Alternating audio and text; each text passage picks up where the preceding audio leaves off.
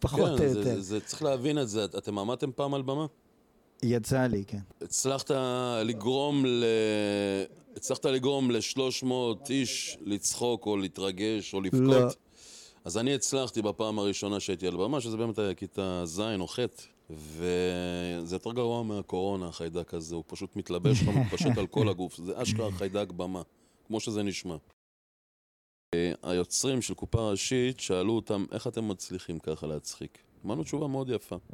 לא באנו להעביר ביקורת, לא באנו לעשות סאטירה, לא באנו לעשות כלום. באנו להצחיק נקודה.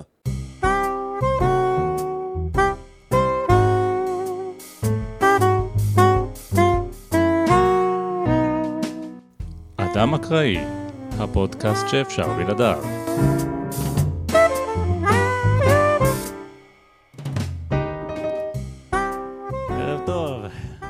טוב, צהריים טובים. יניב סוויסה, מה נשמע? ערב טוב, בוקר טוב, צהריים טובים, חושה וג'ריידי. אהלן וסהלן. אה, ג'ריידי, מה נשמע? כיוון שאתה פה, אז לא... פחות לא, טוב. לא משופר, אבל אנחנו נתמודד עם זה. אה, הפודקאסט המופלא, אדם אקראי. ואם כבר מזכירים את הפודקאסט, אז אל תשכחו את הלייק, את המנוי, את ה subscribe, את ה share ואת כל הזה. במייל, בטוויטר, בפייסבוק, מה שנוח לכם. אז uh, ככה נתמזל מזלנו, ויניב סוויסה, שבוודאי מוכר uh, לכל המאזינים, ומי שלא, אז שיתבייש לו. uh, הסכים uh, לשבת איתנו, והאמת, ככה באנו לבקר אותו בכור מחצבתו בעין החורש, ונכנסתי לחדר מגניב, ואני מרגיש כאילו הורידו ממני, לא יודע, 20 שנה, 25 שנה? זה משאיר אותך על 15. בסדר, זה... אני ב-15 שנה יותר פחות מטומטם. טוב, עכשיו אתם יכולים לדבר על האזהרה של קופסת סיגריות, כי הייתם באמצע והפרעתי לכם.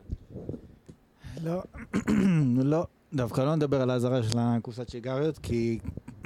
כי אנחנו לא, מעודד, לא מעודדים עישון בתוכנית. כן, אוי ואבוי, עישון, חס וחלילה. בכל זאת יש פה אנשים שמכריהם הם אה, בתחום הרפואה, ואנחנו לא רוצים אה, שיצא מצב שדרדרנו מישהו חלילה. לא, לדרדר, לדרדר זה, אני חושב שמאוחר מדי בשביל זה. אה, מה שכן, סיימת עם הקוק? אוקיי, בוא נמשיך. אז אה, אנחנו... תמ- אוקיי, בואו נשים את הקלפים על השולחן. אנחנו בכל זאת באים באיזשהו מקום מהעולם האקדמי יותר, כן? וזה אנחנו באים מהעולם האקדמי פחות. נכון, ותמיד זה מעניין אותנו בעצם להבין איך מגיעים, מה נדרש, איך זה בעצם להיות אומן. אני רק אעשה איזה הקדמה קטנה, תמיד שאם פותחים את העיתון, רואים ראיון עם אומן מרגי, אז תמיד הכותרת היא מרגי מדבר על הכל. אז שואלים את מרגי על אה, פוליטיקה, על... אה, אני לא יודע על כמה הוא יכול לדבר, כמה, בן כמה? על... לא 20, יודע, מה- לא מה הוא יכול לדבר לא שם? יודע, לא יודע. זה לא משנה. מאיפה. מתחיל הזיכרון שלו בעצם? מגיל שמונה? משהו כזה, יש לו פלאשים של גיל שבע, שש, משהו כזה. מה הוא זוכר כבר בעשר שנים? שמתוכם ארבע שנים זה קריירה. כן, אז אני מפרגן למרגי, אבל כמובן שלא מעניין אותי אה, מה הוא חושב על פוליטיקה. מה שמעניין אותי זה בעצם אה, הקטע המקצועי יותר, נקרא לזה, ואנחנו, ברשותך, לא נדבר על פוליטיקה היום. כן, נראה לי שגם אה, הבן אדם הלא נכון לדבר איתו על פוליטיקה. אמרתי לחושף שרוב הסיכויים שאני אבין אה, במכניקת הקוונטים יותר מפוליטיקה. נדבר על סיכויים, הוא כבר בכיוון. אז, אה, כן. אבל רגע, רגע, לפני זה אני, אני אתן את אולי את ההקדמה שלי. אז אתה רוצה לדבר איתו על דברים מקצועיים, בסדר, זכותך. אני חושב ש... אמרנו, אנחנו באים מהעולם האקדמי פחות, אבל מבחינתי לפחות יניב סוויסו מגשים את, את החלום שהיה לנו פעם. לא, למה יש לנו פודקאסט? כי היום אתה יכול אה, להשלות את עצמך שאתה מגשים את החלום שהיה לך פעם, אבל אה, אתה עושה את זה באמת, אז אה, בגלל זה אנחנו ככה כאן ו... נתת פה הקדמה לשאלה, כאילו... כאילו עוד שתי שורות זה היה תזה, ופתאום הפסקת את השאלה. אוקיי, בואו נתחיל עם השאלה דווקא שחושף דווקא עלה עליה. מה בעצם היית רוצה שישאלו אותך בריאיון? איזו שאלה בא לך לענות עליה? מן הסתם, לפני שהגענו לפה, אז הסתכלתי קצת כתבות שהיו איתך רעיונות, ובאופן טבעי, אנשים תמיד רוצים אה, לשאול, מתעניינים בך כשחקן, אבל אנחנו לא מקובעים. אז אני רוצה לשאול אותך איזה שאלה, ככה, בא לך שישאלו אותך ברעיון, וזה יכול להיות באמת אה, ממכניקת הקוונטים שדיברת עליה קודם, ועד אה, איך הרגשת כשהבנת שאתה לא תגור בדירה עם צעירים שמתעסקים ב- במין כל היום. הלכת למערכון של גור. קורן, טיימינג קומי. במקרה נתקלתי בו, והאמת שהוא ממש הצחיק אותי וגם אהבתי את איך שעשית. אה, טוב, נדבר על זה אחר כך. אבל יש לך איזה שאלה ככה פצצה? אתה לא חייב, כן? בוא תפתיע, תשאל. אם- קראת חלק מהדברים, אז אתה בטח יודע שכולם פחות או יותר זה על אותם כן, שאלות. אז תגיד, אתה מאמין בחייזרים? אני מאמין שיש, קודם כל שאנחנו לא לבד, זה כאילו, בטוח. בהקשר של החייזרים. אה, כן, אנחנו, אתה יודע, אף אחד לא, גם לא נגיע, לא נזכה לראות, אני חושב גם עוד מיליון שנה את קצה הגלקסיה. זה לא קיים, כאילו, בלי סוף. ואני מאמין שיש עוד מערכות של שמש, ויש עוד uh, חושפים שיושבים שם באיזה כוכב, ועושים פודקאסט רק יותר מתוחכם. אתה יודע, עם מערכת יותר רצינית, כי בכל זאת הם יותר מתקדמים מאיתנו. אנחנו עדיין חרקים בתוך הגלקסיה הזאת, כן? שעוד לא, עוד לא התפתחו לממדים כמו שהשאר התפתחו. ואני מאמין שזה יקרה, כמו במדריך הטרמפיסט לגלקסיה, שיצטרכו לפוצץ את אה, כדור הארץ כדי ליצור פה שביל. אתה מכיר? קראתם את הספר? קראנו, כן, זה היה מזמן, אבל למרות גילנו המתקדם, עדיין זוכרים איזה... איזה. יש לי עוד שאלה שאני יכול לשאול אותך. אני אם אשמח. אתה רוצה. למה, אם אתה יודע, או מה אתה חושב על זה, למה אסור חשמל בשבת, בעצם? היה לי פעם דיון על זה עם איזה חבר. דתי, והוא הוא אמר, לא באמת יודעים. לא, מקובל לך, שאסור, אה, אבל... זה- יש לזה אלף פירושים. אני בן אדם מסורתי, אני כל בוקר מניח תפילין, אני שם אוטוטו, מר- מחר יש לנו כיפור, אוקיי. חגים, הכל כאילו כמו בספר, אבל יש דברים שאני עובד לפי ההיגיון. זאת אומרת, כאילו, סבבה, לא מדליקים אש בשבת, אז אני לא אדליק אש בשבת בבית. כן. אבל אני כן אסע באוטו ואני כן אדליק אור ואני כן אראה טלוויזיה כי זה חוקים שהתאימו לאותם שנים שכתבו אותם לפני אלפיים שנה, לא יודע כמה. לא ידעו מה זה אור. ואז באו פרשנים, אמרו רגע אם אסור להדליק אש, אסור להדליק אור כי יש שם סלילת, שזה יוצר כאילו אש. וכל מיני וכל מיני וכל מיני. אז אה, אתה יודע, צריך להתקדם, אין מה לעשות, זה לא... עכשיו להיתקע בחוקים שלפני אלפיים שנה אז אתה אומר בעצם אין יש סביבה טובה עשרת כל כך. הדיברות, תכלס, כן. בגדול, מה התורה אומרת? או, תהיה בן אדם טוב, זה הכל. אל תהיה מניאק. היה אפשר לכתוב בקצת פחות מילים את המסר. אבל... גם היה פחות היסטוריה. כן, זה גם נכון. אה, לא שאנחנו נגד, אנחנו מאוד אוהבים אה, את כל הדברים האלה בגדול. אה, היה לי דיון על זה עם אה, אחד המראיינים הקודמים שלנו, כן, ואני כאילו כ- כפיזיקאי, הוא שאל אותי בעצם אה, בין חשמל לאש אם יש קשר, והדבר היחיד שהבנתי, והבנתי את זה באותו רגע, שאני הרבה פחות מבין מה זה אש, מאשר שאני מבין מה זה חשמל. זה תופעה. בגלל זה אני אומר, אתה מתקדם. לא, אהבתי איך אמר, איך פתחתי בזה שאנחנו נשאל אותו על שחקן, ואז אמרנו, בואו נרד מזה קצת. אבל קונסיסטנטיות זה לא הצד החזק שלנו אף פעם, ולא נורא, העיקר ש- העיקר זה מעניין ומשעשע. אז um, בסופו של דבר, איך בדיוק התגלגלת למקצוע הזה? או שאתה בכלל לא חושב שזה המקצוע שלך, אתה לא מכנה את עצמך שחקן. לא, אני מאוד מקווה שזה המקצוע שלי, אני מאוד מקווה שאני אמשיך לעסוק בזה כל החיים. כמה אנשים בחיים אתה מכיר ש... שהם קמים בבוקר והם קמים לחלום שלהם, לא לעבודה, ומרוויחים מזה כסף. רק חושף. אז אה, אני וחושף בין הבודדים ש... אתה יודע, אני לא... אומרים, אה, הנה, היום יש שלוש הצגות בוקר, אני לא מסתכל על זה בתור עבודה. זה אשכרה החלום שלי, זה החלום שלי מילדות. כל ההשפעה שלי מאז שהייתי ילד הייתה השפעה מאוד מאוד חזקה מהתרבות הישראלית. חלק מהדברים שאתה אתה יכול לראות, אבל המאזינים לא יכולים לראות, זה דברים שקשורים לעולם הזה. זה דברים שבעקבותם, תסתכלו שם, למעלה, בצד ימין, תראו תמונה צהובה. אני יודע שלא רואים אותה ככה, באור האדום פה. מי שמצולם שם זה צ'יבוטרו, יעקב בודו, מקופה ראשית. זה אחת ההצגות הראשונות שלו. ובזכות האנשים האלה, אה, הגשמתי את החלום והגעתי לאן שהגעתי. לא בזכותם, בזכותי, אבל בזכות ההשראה שהם נתנו לי. אה, אני לא למדתי משחק.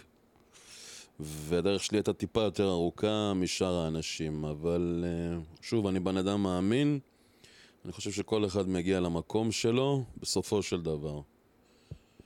מה, מה זאת אומרת, איך זה קרה? זאת אומרת, היית בתיכון, תיכון. צבא. ואז עשיתי מכינה ביורם לוינשטיין, כמובן שלא למדתי שלוש כן. שנים כי לא הבנתי איך העולם הזה עובד, איך אני אהיה כל יום בלימודים עד חמש-שש, ואני אעבוד ואני אסחור דירה, מאיפה אני אביא בכסף ועניינים? בום. אז איך זה עובד באמת? אז הלכנו ועשינו? אה, כולם הולכים ללמוד. אין ברירה, רק שאני לא ידעתי פשוט איך זה עובד, לא היה מי שידריך אותי. אוקיי. ועשינו מערכונים בצוותא, התחברתי עם כמה צמדים, התחלתי להכיר אנשים. אי שם ב-2008 עוזי וייל בא, בא לראות מערכונים בצוותא, נדלק עליי, לקח אותי לתפקיד אורח בסדרה שהוא עשה שנקראת הרצועה, בערוץ 10, זיכרונו לברכה, ושנתיים אחר כך הוא לקח אותי למשרד. עד אז לא עשיתי כלום, עבדתי פה בקיבוץ, במרכולית, כבר שכחתי מהחלום, אבל החלום כנראה לא שכח ממני. וקרו דברים, קרו דברים, והנה תוכנית עוד אחת פה, והכרתי את הבן אדם הזה, ונכנס הסוכן שלי לתמונה, ועוד ועוד ועוד ועוד ועוד, עד שנכנסתי לתוך הגל. כשאנחנו מסתכלים על המקצוע של שחקן, אנחנו מסתכלים על זה בעיניים של אה, מקצוע שהוא high risk, high reward. מה זאת אומרת? אני יכול, יש לי שתי אפשרויות בתור נער צעיר. אני יכול ללכת אה, ללמוד אה, לתכנת, יש אה, המון ביקוש, וגם אם אני לא אהיה כל כך טוב, תמיד יהיה מישהו שייקח אותי. ואני אהיה תקוע איפשהו באיזה, אנעץ באיזה משרד עד הפנסיה. אין הרבה ריסק, כן. אבל גם אין ריוורד שהוא גבוה. ולעומת זאת שחקן, יש המון ריסק, כי אין, אין הרבה משרות. זה ריסק אבל אחד הריוורד ענק. הוא מאוד גבוה. אבל השאלה שלי הייתה, האם, כאילו, חשבת על זה בתור high risk high reward, או שאמרת, לא. לא, זה החלום שלי וזה מה שאני רוצה לעשות, דברים ולא שלא מעניין חושבים אותי. עליהם. אתה לא יכול לחשוב על דבר כזה, כי יש לי, יש לי, עדיין יש לי מטרה, ואני חייב להגשים אותה. כי כל דבר אחר שאני אעשה בחיים, אולי רק אם הייתי קשור איכשהו לעולם המוזיקה, זה יכול לכפר אם לא הייתי בעולם הזה. אבל אה, אין, אין אופציה ב'. לא, לא חשבתי על אופציה ב'. עברו מחשבות בדרך, אולי אני אזרוק את זה, ואני אלך אעשה זה. ושאמרתי, כאילו, באמת, מה אני אעשה? זה לא, אני אחזור לזה. זה, אני לא, לא, מגיל מאוד קטן לא ראיתי משהו אחר, אופציה אחרת. כאילו, שאלו את כולם מה החלום שלך אז, בשנות ה-80, אמרו, אני רוצה להיות כבאי, אני רוצה להיות זה, אני רוצה להיות שחקן. אני לא רוצה להיות שחקן בשביל להתפרסם, ואני לא רוצה להיות שחקן בשביל להיות מגה סטאר, אני רוצה להיות שחקן בשביל לעבוד, להרגיש את הקהל בתיאטרון, להרגיש דברים, להרגיש את, העולם הזה, את החיים. יש, יש אנרגיה מטורפת בעולם הזה. וזה מה שרציתי, כי... אתה יודע, מדברים איתי על פרסום, אנשים פוגשים אותך ברחוב, וזה... זה נחמד, אבל זה לא האישו. כן, אתה לא גר במקום שבו אני אתה... גם לא יוצא החוצה זה- כמעט. לא, לא תמצא אותי מסתובב יותר מדי. אז לא, זה מעניין. באיזשהו מקום אתה כאילו מתאר את זה שלא בחרת במשחק. זאת אומרת, זה פשוט... אה, זה... זה... היה לך ברור, המשחק בחר בך. כן, פחות כן, או זה, יותר. זה, זה, צריך להבין את זה. אתם עמדתם פעם על במה? יצא לי, כן. מה יצא לך? הצלחת בבמה לגרום ל... הצלחת לגרום ל-300 בבמה איש. לצחוק או להתרגש או לא. לבכות. אז אני הצלחתי בפעם הראשונה שהייתי על במה, שזה באמת היה כיתה ז' או ח', וזה יותר גרוע מהקורונה, החיידק הזה, הוא פשוט מתלבש לך, מתפשט על כל הגוף, זה אשכרה חיידק במה, כמו שזה נשמע. זה מעניין, כי אנחנו, כאילו עניין מאוד של אופי. אני חושב שאנחנו, זה פשוט, לא כל כך מסוגלים להבין את זה, כי הראש שלנו במקום אחר. מאוד כזה, מסתכלים על העתיד, מאוד חוששים ומאוד לא, כאלה. גם אני, שלא תבין לא נכון, אני יכול להיות מחר שאני לא אמצא גם כלום, שלא יהיה לי תפקיד מחר. ומה אני אעשה? כן, צריך אבל... לחשוב קדימה. אוקיי. אבל אה, להאמין, בעיקר להאמין. רק להאמין. כן, זה חלק מאוד חשוב מהעניין, אני מניח. אה, לא יודע, האמת שאני לא כל כך מסכים איתך, אדון ג'ריידי. כמו שיניב אמר, קודם כל, גם הוא מפחד מהעתיד, כולם מפחדים מהעתיד. כידוע לך. הרי מה זה מס לעומת עיזבון אם בסופו מונח יתום? בואו נראה אם אתם יודעים מאיפה זה. לא, אני כל מודה שאני לא אהבה. נחשפת, תחילתה שעשועים וסופה כספת. גם. המהלך כצפרדע ברבות הימים לרקוד הוא יודע. אם הטיפשות הייתה מכאוב, היה לא, צורח לא, כל אבל מאיפה הרחוב. המשפטים האלה? לא, אני לא יודע. אנחנו אתם לא חזקים בגשש. שלאגר, ביישו לכם. סרט, שלאגר. אני מבטיח לכם שעה ועשרים של צחוק בלתי פוסק. כן. אני אגיד לך מה קרה לי עם הגשש. נו. מה שקרה להרבה אנשים, לא שאני כזה מיוחד, אבל אני לא מיוחד, הבת זוג שלי היא מיוחדת. הצליחה להגיע לגיל 20 ומשהו בלי לראות גבעת חלפון. לא, דווקא אני מכיר הרבה כאלה, כן. ואז מה שקרה, ישבנו וראינו ביחד את הסרט. והיא הזדעזעה לגלות שהבן אדם שהיא מסתובבת איתו איזשהו זמן, הוא בעצם לא בן אדם, הוא רק ציטוטים של גבעת חלפון. אתה? הייתי פעם. היית. כן, שנה, 50 שנה לך תזכור, 20 שנה לך תזכור, לא זוכר כמה זה, אתה רואה? אני כבר לא מה שהייתי פעם, אבל... אה, וכן, והיא הבינה שבעצם אני לא בן אדם, אני סתם אוסף של אה, רמיקסים, וכמעט כל מה שאני אומר, אני חושב שזה משהו פלייליסט. שכבר אמרתי, אני כן, אני מין פלייליסט אקראי. אבל לא, לא, לא בי מדובר, אלא בך דווקא. אבל אני יצא לי קצת להיות, לא על במה, אבל אתה יודע איפה היינו, אני הייתי הרבה, אתה היית קצת. כי כשהייתי באוניברסיטה הייתי מלמד, וזה קצת, קצת לתת שואו. כן, בטח, תשמע, זה אותו דבר, לעמוד, זה לא משנה אם אתה עומד מול 30 תלמידים או מול אלף. דרך אגב, מול 30 זה יותר קשה. אף פעם לא היה לי אלף, הכי הרבה לא, לא, אני אומר לך בתור 100 או אחד שגם 200. מופיע מול אלף. זה יותר קשה, לעמוד מול 30 ו- ולגרום לכולם להיות מרוכזים בך, ולכל השלושים. כי מספיק שאחד, המחשבות שלו בחוץ, זה נגמר. אתה- מאבד את זה. ולא משנה באיזושהי דרך לעמוד ולדבר מול אנשים, זה במה. זה לא משנה אם אתה שחקן או לא שחקן, זה במה, וצריך הרבה בשביל זה. אוקיי, עכשיו בתור שחקן, אני... זאת אומרת, יצא לנו קצת לעסוק בדברים האלה, עשינו סרט בפרויקט 48 שעות. אה, אני גם השתתפתי בזה, מזמן. כן, שנים, מזמן. מזמן. גם יש לנו, יש לי איזה חבר שהוא אה, מהתעשייה, וכשאתה נמצא על הסט, אתה ככה קצת רואה שהשחקנים, שהם כאילו המפורסמים, אבל על הסט הם לא בהכרח נותני הטון.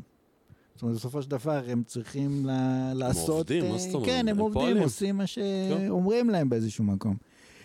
וקצת תהיתי אם אה, אי פעם יצא לך בעצם לא לרצות לעשות מה שאומרים לך. בטח. וואלה. הייתה אה, תוכנית אחת שאני לא יכול לנקוב בשמה, אה, שהצטלמתי לשם ולא המשכתי לעונה הבאה. אה, כי לא נהניתי, לא היה וואלה. לי כיף. ואותו דבר גם לגבי במה. היה פרויקט שעזבתי מזמן, לא, לא כזה מזמן, גם בגלל שלא נהניתי ממנו. ובגלל שזה החלום שלי, ובגלל שזה דבר שאני אוהב הכי הרבה לעשות, ברגע שאני לא נהנה מהדבר, אין לי מה לעשות איתו, אתה מבין? זה לא, זה עכשיו, אה, לא יודע מה, אני אתן לך דוגמה מפגרת, אה, קנו לך רולס רויס עם מנוע של סוסיתא. לא, לא, זה לא כיף. זה עדיין יש ברולס רויס, אבל זה- חרא. הבנתי, אבל כאילו בסופו של דבר יכול להיות גם מקרים ספציפיים במקומות שאתה כן נהנה בהם. אבל אתה... יש הרבה מקומות שאני נהנה, רוב המקומות אני נהנה. לא, אני אומר, בהם. מקרה שיש טקסט ספציפי או משהו כזה שאתה חושב שצריך לשנות. אומרים לך, תראה, לא, בסך הכל אנחנו פה בארץ, זה לא, אתה יודע, אנחנו לא, לא עושים שייקספיר בטלוויזיה. אה, אם יש משהו שגם לא מסתדר לך מבחינת ה... תראה, נגיד עכשיו, אה, יש מישהו שהסגנון שלו הוא א', ונותנים לו לעשות סגנון ב', מבחינת הדיבור. זה לא מתאים לו. אז הוא ישנה את זה, כי כשכתבו את זה לא חשבו על הבן אדם הזה. אבל באודישן הוא נבחר. אז באים, משנים את הטקסטים, משחקים עם הטקסטים, שהמשמעות תישאר אותו דבר. אלא אם כן יש שם איזה מילה שהיא קוד מפתח, לא יודע, בכל השטויות האלה. הבנתי, זה אומר בעצם שאתה, זאת אומרת, צריך, אין דבר כזה שאתה עושה משהו שאתה לא מתחבר אליו. לא. זאת אומרת, זה- ואתה גם- כאילו פשוט מעמיד פנים גם בשביל כשאני מגיע הכסף. לאודישן, וגם כשאני קורא מחזה לפני שאני עושה הצגה, אם אני לא מתחבר, אני פשוט לא הולך לדבר הזה, לא הולך לאודישן. אה, אתן לך סתם דוגמה, דווקא פרויקט שמאוד מאוד נהניתי ממנו. פעם את העונה הראשונה. אה, קיבלתי אה, את הטקסטים והכל, ולמדתי, אני לא לומד יחסית די מהר בעל פה. והגענו ליום צילום הראשון, וראיתם פעם את זה? אני לא ראיתי. אני כאילו שוטר שעובד עם משרד המשפטים, אה, יותר נכון אה, מנהל צר... איך קוראים לזה? מפקד צח"ם, צוות חקירות כן. מיוחד. ולמדתי את הטקסטים, אבל הם לא נספגו לי טוב כי זה לא השפה היומיומית שלי. זה עניינים משפטיים, אה, משטרתיים, שזה דברים שאני לא משתמש בהם ב- ביום-יום. גם פמטה זה פרקליטות מחוז תל תל אביב, אביב, כן. כן. זה לא ידעתי מה זה, אני בהתחלה קראתי את זה פמטה. חשבתי שזה משהו בערבית. והגיע היום צילום הראשון, ואני קולט שכאילו לא נספג לי טוב הטקסט במוח, ואין לי מושג על מה אני מדבר. אורי פפר יושב לידי, אני אומר לו, איך אתה עם הטקסטים? דקה לפני הצילום. היה לי חצי כוח. אמרתי לו, לא נספג, נכון? הוא אומר לי, לא. אמרתי לו, מה אתה עושה? הוא אומר לי, אני רושם שליפים. ואז אני רואה בלוק צהוב על השולחן. אמרתי, אה, אני גם עושה שליפים, ורשמתי את השורות שהסתבכתי איתם. ומי שחדי העין שיבחינו, קשה לראות את זה, אבל יראו שמדי פעם אני אדבר, אני נותן זריקה כזה למטה לכיוון השולחן, וממשיך לצד שני לדבר.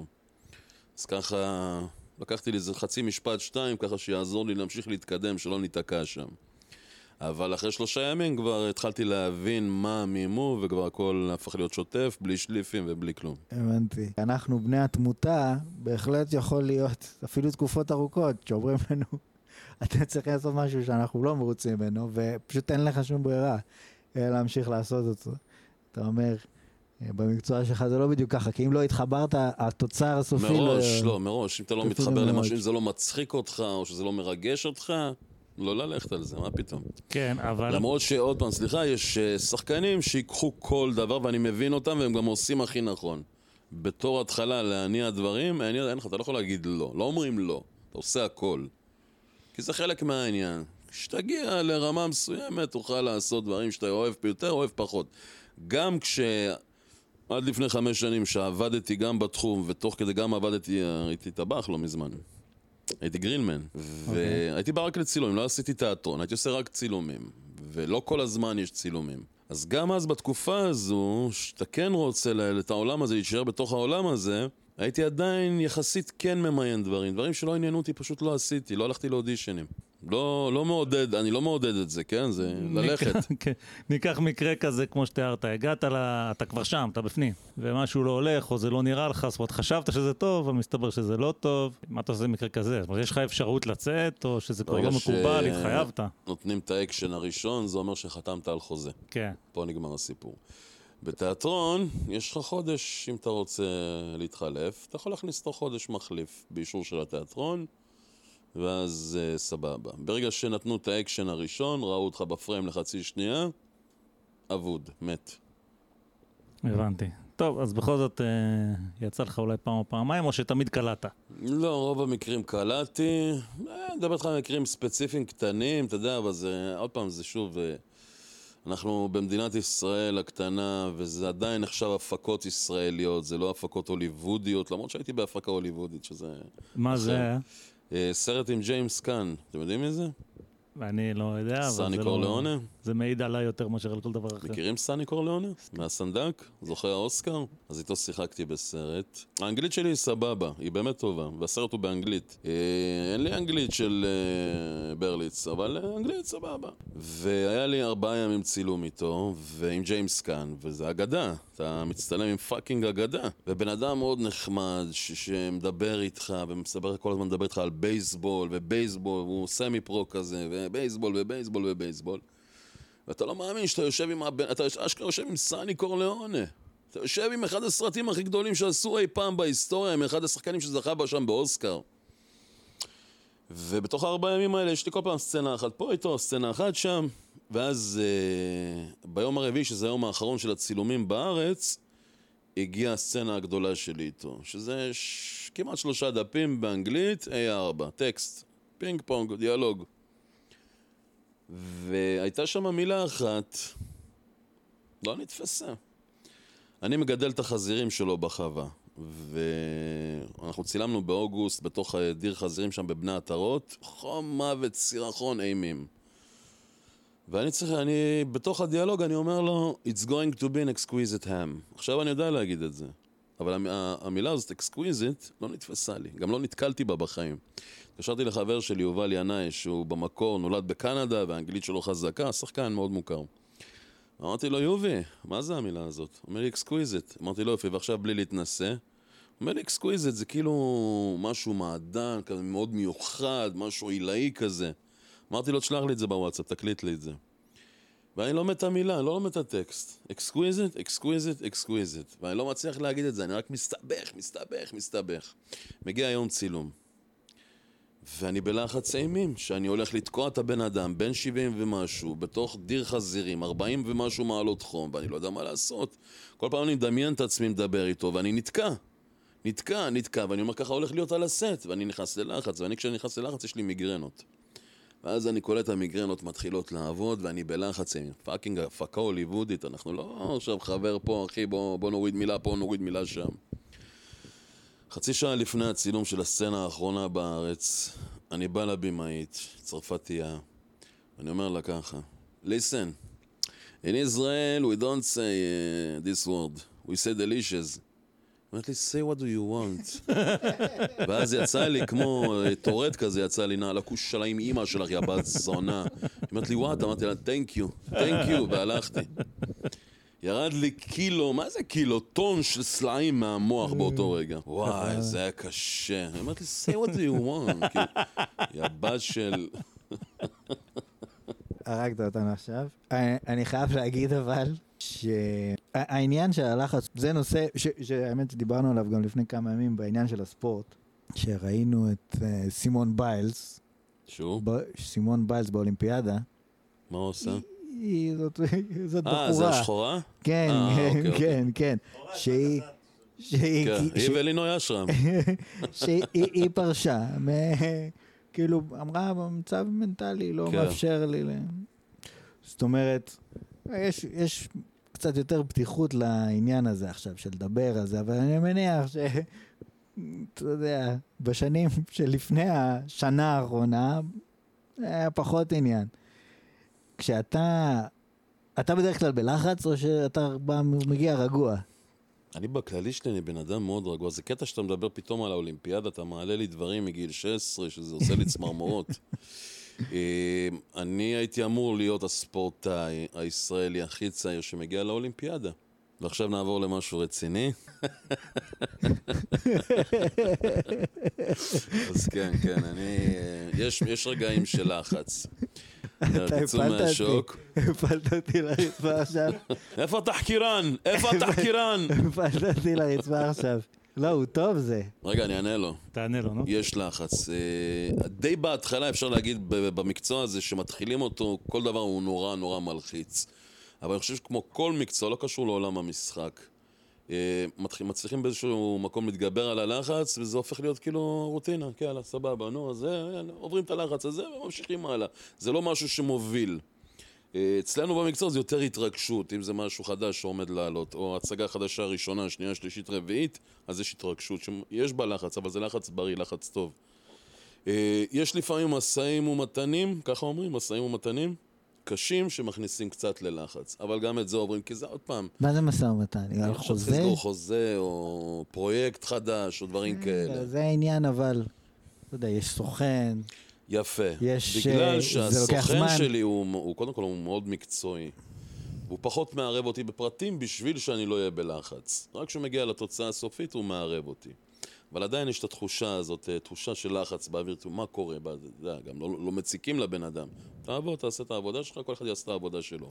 אבל אוקיי, בוא נניח אתה אה, נכנס לאחד מהאודישנים האודישנים הראשונים שלך, וואו. ואתה נתקל ב... זאת אומרת, עכשיו כל העיניים עליך, ואין פה, זה כמו בשיר של אמינם. האודישן הראשון שלי, You've got היה one chance. במשרד. האופיס הישראלי, הוא לא רע בכלל, לא רע בכלל.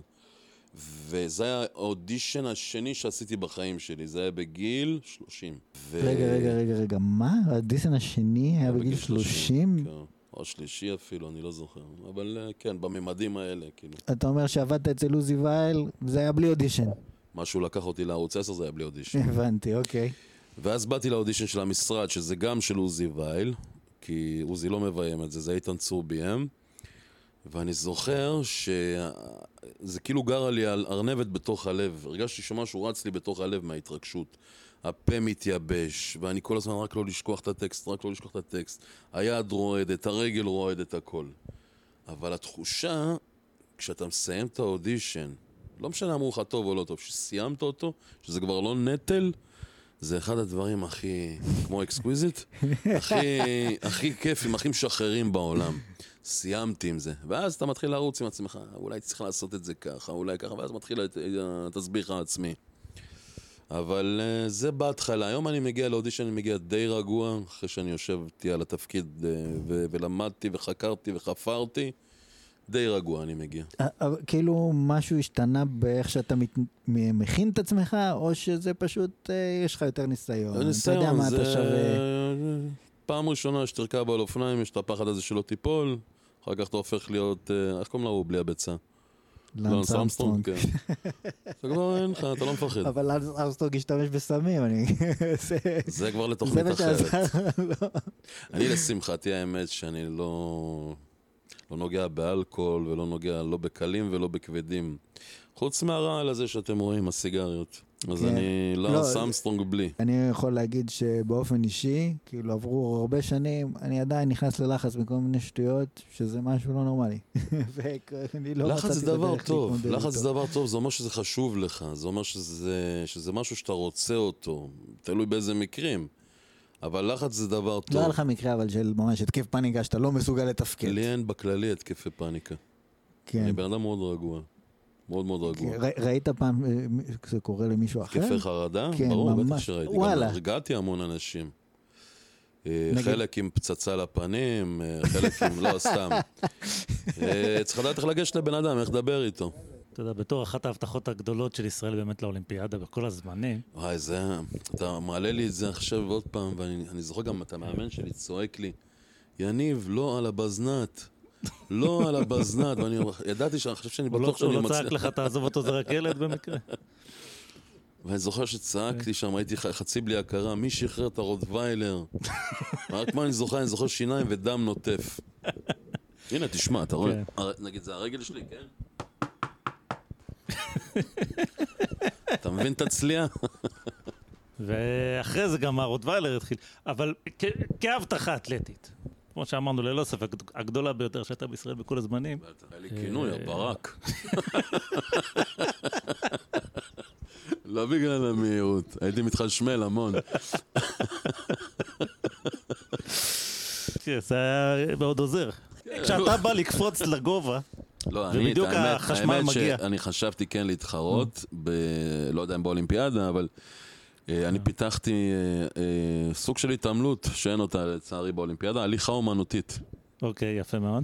אתה הולך ואתה עושה תנועות נורא אומנותיות, כן. ואסור לך לחזור על אותה תנועה פעמיים, אז אתה נפסל. זה כמו אלה שהולכים, שיש את ה- באולימפיאדה את ההליכה מהירה, המטומטם הזה, נכון? זה נראה כאילו תפרו להם את הביצים.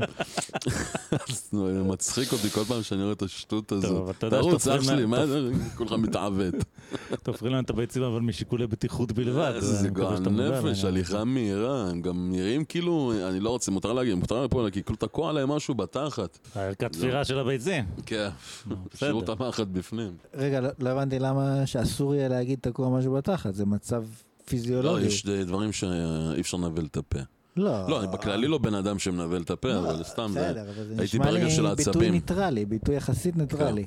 אז אה, בדיוק במסגרת של העניין הזה, כהבטחה האתלטית הגדולה ביותר שהייתה בישראל בכל הזמנים, אבל שהבטחה בלבד, זאת אומרת, בלי העניין של לקיים, אבל כן. אז הייתה ההבטחה הגדולה ביותר, ובזה אין שום ספק.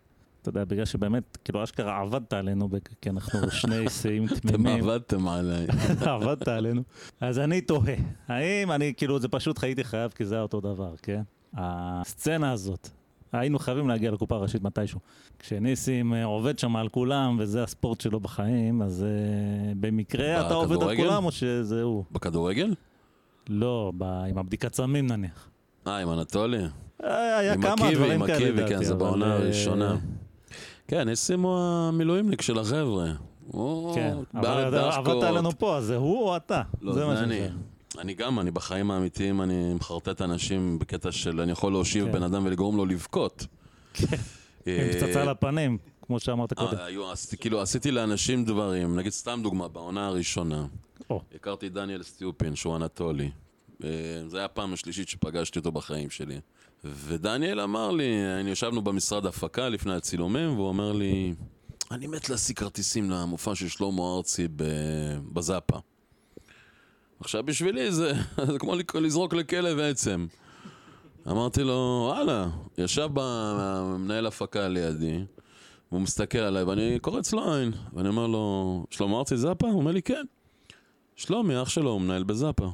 הוא המקום, הוא מתפעל את המקום. מה? כן, שלומי, אתה יכול לעזור לדניאל עם כרטיסים לשלמה ארצי? בטח, כמה אתה צריך? שניים, יש לך. אני לא מאמין. והוא התחיל... הוא התחיל להשתולל שם. הוא התחיל להשתולל שם משמחה. אחרי שלוש דקות שהוא נרגע מהשמחה, אמרתי לו, לא, נשמה, אין לו, אין לו אח בזאפה. אז למה? למה זה טוב? למה זה טוב? אמרתי לו, אתה רואה את שנינו נקרעים פה מצחוק? זה מה טוב. כמובן שאני לא מחרטט בן אדם ומשאיר אותו עם החרטוט, כן, הלאה, אבל זה נחמד מדי פעם. עכשיו, עוד שאלה לא קשורה בחיים, אבל אני הבנתי שדברים קשורים כבר לא יצאו לי פה. אתה ואתה עם נועה קירל. כן. עכשיו, אם אני עכשיו יושב כרגע מטר וחצי ממך, זה הכי קרוב לנועה קירל שאני אגיע אי פעם. אז אני חייב לשאול, בתור מעריץ של נועה קירל. עכשיו, אני מעריץ את נועה קירל לא כזמרת בהכרח, כי אני בגיל שלי כבר, וואלה, בגלל שהיא כזאת מפורסמת, אז מן הסתם שמעתי שיר שתיים של נועה קירל. אחלה שירים. אבל אני מעריץ אותה בתור מצליחנית. היא, וואו, ו... היא משהו מטורף. תשמע, להגיע לשיאים, בת כמה היא? 19, 20? לא יודע. לשיאים שהגיע, אה, אם אתם זוכרים, שנת אה, 86, אדם? זוכרים את התקופה של אדם? אדם, כן. היה משהו היסטרי. זה היה מטורף. וזה היה בלי אינטרנט ובלי אינסטגרם ובלי פייסבוק ובלי חדשות הבידור. זה היה נטו הערצה של בן אדם שראו אותו בטלוויזיה, פסטיגלים, או מי שהלך להופעות. ונועה קירל לדעתי היום ב- באזורים שלנו, בתקופה של אדם. אבל היא, היא ואבא שלה כמובן, שעזר לה המון, מגיל 16, היסטרית מטורפת. אני לא יודע כמה בארץ יכולים להגיע למצב הזה. והיא לפני חתימה באטלנטיק, אם אני לא טועה, בארצות הברית, בחברת תקליטים בין הגדולות בעולם. אה, והיא בת 19-20, איפה היא תהיה עוד עשר שנים? זה מה שאני שואל את עצמי. היא עשתה משהו פה שלא... אני לא מאמין ש, ש, שנראה את זה ב- בגלגול הקרוב שלנו. לא, אבל נראה לך שזה משהו באופי? זה משהו ב... ברור שזה רגע, באופי, אתה יודע מה כאילו- זה בגיל כזה להיכנס לעולם הזה? אתה קודם כל לוותר על הילדות, זה אחד, אתם מוותרים על הילדות. דבר שני, זה, זה יכול לקחת אותך, להכניס בן אדם לסרטים, במיוחד בגיל הזה, גיל ההתבגרות, להכניס בן אדם לסרטים ש, ש, שהוא הוא לא יצא מזה, ואם הוא יצא מזה, הוא יצא מזה מחורפן. לא כל בן אדם יכול להחזיק את המשקל שהיא לוקחת על עצמה. וזה מראה על, קודם כל גם על, עזוב כישרון ועניינים, אופי מטורף. סטאר, היא סטאר, נקודה. הבנתי. זאת אומרת, אתה מסתובב לידה, ברור לך ש... כמו שאנחנו מסתכלים עליך, אנחנו לא צריכים לקרוא היא אותך, אבל אנחנו מבינים היא כאילו... הכי מתוקה בעולם, היא מהממת. נטולת אגו ועניינים והכל. רוב האנשים שגם עבדתי איתם בארץ, 99.9, לא תמצא אצלם אגו. אין אגו. אין אגו, אין פוזה. שוב, אנחנו במדינת ישראל. אתה מפתיע אותי קצת, האמת. יש כמה. לא, אבל באמת, כאילו, בודדים שבסדר. גם הגדולה והתפקיד עשו את שלהם. אבל אה, כל הזמן אה, אני אומר, גם לעצמי וגם למי ששואל אותי, תמיד תזכור מאיפה באת. זה הכי חשוב בחיים. כל השאר זה בולשיט. היום אני פה, מחר אני שם. תהיה לא, טוב, זה- תהיה בן אדם נחמד, ת- ת- ת- לא יודע מה. קשה אם אתה מסתובב ברחוב. אנחנו אומרים לך, אתה גדול, אתה גדול. תראה, ניסים, אני אומרים לא, לך אין, ניסים, אין אתה דבר גדול. כזה, קודם כל אבא שלי קוראים לו ניסים, זה קטע. אין דבר כזה שיבוא אליי מישהו, יבקש תמונה או סרטון ואני אגיד לו לא. לא קיים. לא. רק המחשבה לשלוח ילד עצוב הביתה, אני יכול אה, להיכנס לסרטים של מצפון חודשיים. אין דבר, לא יקרה דבר כזה. לא, יכול לנג'ס בשלב מסוים. שום דבר. שינג'ס. הוא יקבל את הסרטון והוא יקבל את התמונה. טוב, הפתעת אותי שוב. אבל אני חושב שכולם ככה, אני לא חושב שיש... אה, יש, יש אגו, יש אגו, אבל זה גם במינונים. זה לא, לא, עכשיו... האגו הוא תראה, אנחנו- יכול להיות במקום הנכון שלו. כן, בן אדם צריך לדעת מה הוא שווה. כן, אבל גם שאף אחד לא... אף אחד פה לא בא מ... מ... מ... מ... לא יודע מה, מאיזה אקדמיה. בקיבינימט ש... שצריך להשתחוות בפניו. לא. בסופו של דבר כולנו עבדנו באיזה אלו אחרי צבא או משהו בסגנון הזה, וכולנו עם ישראל, כן. הכל בסדר. עדיין עושים מנגלים בכביש. בפארק הירקון. תחנות דלק. לא. ב- גם, קצת הסתכלתי בכל מיני... אמרת שעבדת בהכל. והכל. יצא לך לעבוד בהכל, אז בוא, תן לנו איזה סקופ. מה, כאילו, לא יודע, המקום הכי משוגע, הבוס הכי משוגע, היה לך איזה טיטינסקי פעם, היה לך, לא יודע מה פעם. עבדתי, כשסיימתי, כשהתחתנתי, כשסיימתי. כשהתחתנתי, אה, חיפשתי את עצמי, כי הוא כבר הייתי במקום כזה של אני לא יודע אם אני נשאר בעולם הזה, אז עוד פעם צוותא, עוד פעם מערכונים, עוד פעם זה, והייתי סייר, בסייר לילה של מוקד 99. ונמאס לי מזה, ואז התחלתי לחפש בעיתונים. ואז ראיתי מודעה נורא מפתה בנתניה, אה, דרושים אה, סוכני תיירות. אמרתי, אני בן אדם שיודע לדבר, אני יכול למכור לבן אדם משהו, יאללה. הגענו למקום, הושיבו אותנו קבוצה, וסיפרו לנו על דבר כזה שנקרא golden card. שבן אדם בא, משלם אה, 8,000 דולר, מקבל golden card, ויש לו הנחות בכל מיני מלונות בעולם, ו... ואני באמת, אני הייתי תמים, נורא תמים אז. ולימדו אותנו טקסט של 40 דקות, איך למכור לבן אדם את ה golden card. ותוך כדי אני קולט שיש פה עקיצה. נמצאת איתנו כאן ג', שם בדוי העונה לשם זין. ומשהו בסגנון הזה. ופתאום אני קולט שאני הולך לקחת לפנסיונרים, שזה אנשים שכאילו קצת יותר היו מבוגרים מההורים שלי בגיל, את הכסף שלהם. לא יודע אם את כל הפנסיה, אבל אני הולך לקחת להם חבילה יפה מהכסף. ופתאום כשנפל לי האסימון זה כבר היה הרגע שמגיעים לקוחות. הם הבטיחו לאנשים שעון יד, אה, כרית חימום למיקרו, אה, עורלה של אה, לא יודע מה, כל מיני שטויות כאלה. והגיע אליי זוג, גילאי ה-60 פלוס שלהם. זוג מקסים, וזה היה הזוג הראשון שלי. ואני מתחיל את הטקסט. פתאום אני קולט שאני הולך לקחת לאנשים האלה משהו, 8-10 אלף דולר. והם בעניין. ואז אני מתחיל להתמלא חרטה, מה אני עושה? אני יודע שיש פה עקיצה, אני שותף לעקיצה. ואז עצרתי את השיחה, אמרתי להם, אה, מישהו מכם מעשן? הבעל אמר לי כן, אני אמרתי לו בוא נרד לסיגריה. ולי, אבל רגע, אני רוצה, אמרתי לו בוא, בוא נרד שנייה לסיגריה. ירדנו למטה, אמרתי להם, תקשיבו, אה, קחו את האוטו ותיסעו מפה. מה? תקשיבו, קחו, אה, בבקשה אל תעלו למעלה, קחו את האוטו ותיסעו מפה. אבל למה? כי זה לא באמת מה שמבטיחים. אני, אני, לא, אני גם מרגיש חרא עכשיו שאני עומד ומדבר איתכם פה. וחיבקה אותי אשתו, אמרו לי תודה ונסעו. וכשעליתי למעלה שאלו אותי איפה, אמרתי להם, לא יודע, כאילו, הם ביקשו לרדת לשל סיגריה, וראיתי אותם נוסעים. זהו, למחרת לא האמת הגעתי. שגם חושף פה עבד פעם בדבר כזה. golden card, עבדתי בצד שלי. בדיוק בכזה דבר, לא golden card, איזה shit אחר. יכול להיות שהבוס הוא אותו רמאי, אני לא יודע. יש מצב. הבוס היה לו יגואר? לא. הוא לא היה בחור עם הרבה ראש בלי שיער? הוא היה בריטי, כאילו, שלך לא, היה לא. בריטי, אז שלי היה בריטי. זה היה עוקץ, אני חושב, קצת אחר. גם איזה חרטה ברטה כזה, חבילות נופש, לא יודע מה, הייתי ממש צעיר, הייתי בן 18. באתי, עשיתי את ההכשרה, גם בדיוק כמו שאתה מתאר, אה, מבטיחים איזה מתנה וזה. וקרה לי סיפור דומה לשלך, יצאתי קצת יותר חרא ממך. בא בן אדם, ואני אני מתבייש, אני לא רוצה להגיד בדיוק מה אמרתי, אבל אה, ככה קלטתי שיש לו איזה נקודה רגישה, ובאמת ניסיתי ללחוץ שם כדי שהוא יקנה. וראיתי שזה עובד, והוא לא קנה בסוף, כי זה היה הרבה כסף, אני לא זוכר את הסכום, אפילו יותר ממה שאתה אמרת, אבל אני לא זוכר בדיוק את ה...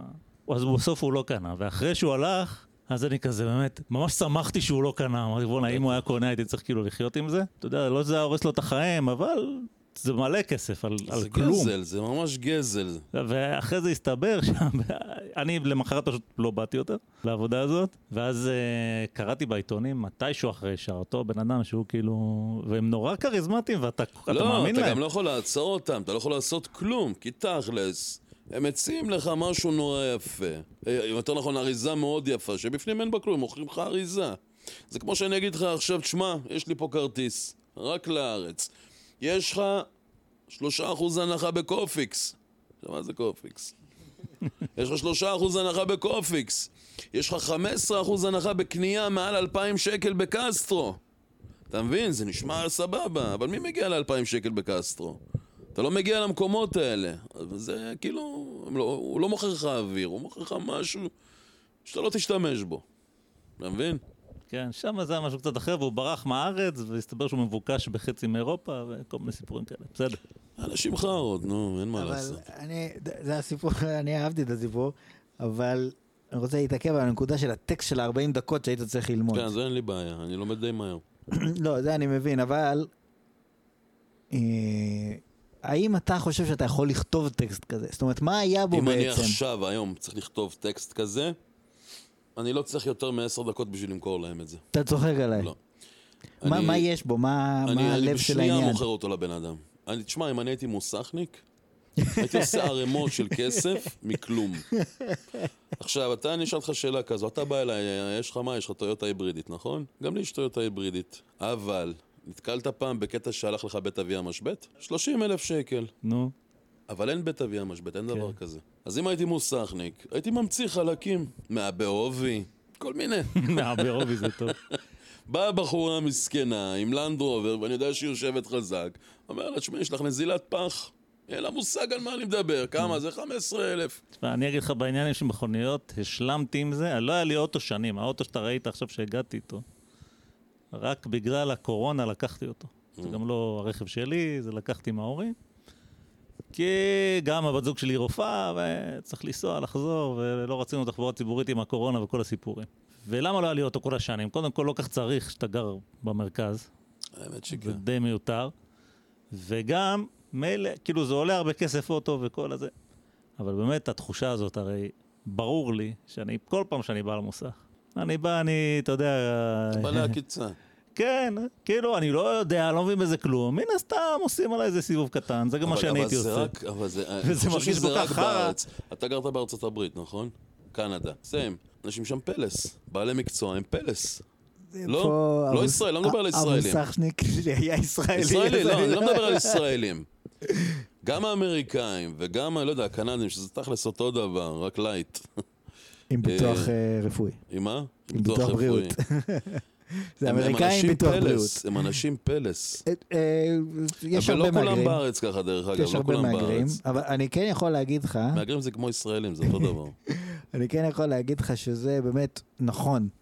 זאת אומרת, אנחנו אוהבים להגיד, הממשלה פה, הממשלה שם, אבל הרבה מהעניין זה אנחנו. והאם יש אמון? זאת אומרת, האם שאתה בא והולך, קונה משהו, האם אתה חושב, "אה, אני עושה עסקה הוגנת, או שאתה חושב, עכשיו דופקים אותי, אבל אין לי תמיד ברירה. אתה חושב שדופקים אותך. אבל תמיד שזה לא סביר. המערכון של הגשש. זה לא סביר, זה לא מקום בקלרשו, אתה נורמלי. מכיר את המערכון קלרשו? כן. למה הוא מצחיק?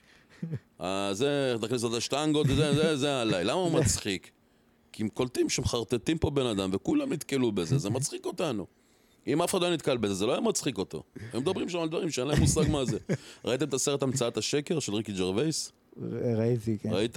אני פשוט מאוד אוהב את ג'ניפר גרנר, אז ראיתי אותה. סרט מהמם, קיצ'י חמוד, קליל, אבל זה עולם שאין בו שקר. לא קיים דבר כזה שקר. וריקי ג'רווייס עולה על זה שפעם אחת הוא שיקר ואפשר לשקר. ואז הוא הופך להיות משהו ענק, מטורף. אז זה כמו בעולם הזה שאנחנו לא נדע מה זה, שלא... לא, אין דבר כזה שהוא לא שקר. אבל אתה נתקלת בזה בעבודה שלך, שיש תרבות כזאת של לחרטט אותך? מלא חרטוטים יש, מה? בטח. בעולם שלנו? כן. לא, לא יודע אם חרטוטים, אבל uh, מנסים לעשות דברים כדי להקל על, על עצמם. על עצמם אני אומר, זה יותר כאילו כיוון של ההפקות. סיפורים של אין לנו ועצוב לנו, ותראה, אני אספר לך משהו.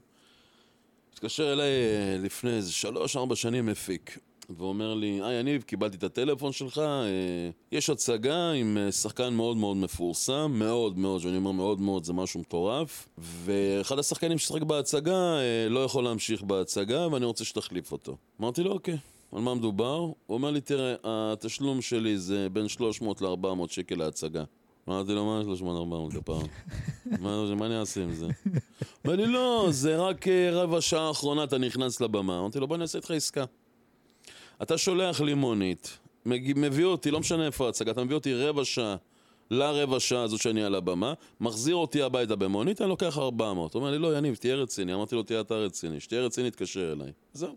ככה הסתיימה השיחה. אז יש מלא כאלה שמנסים. כל הזמן מנסים. איך אני, איך אני עוקץ פה ב-100, איך אני עוקץ פה ב-200.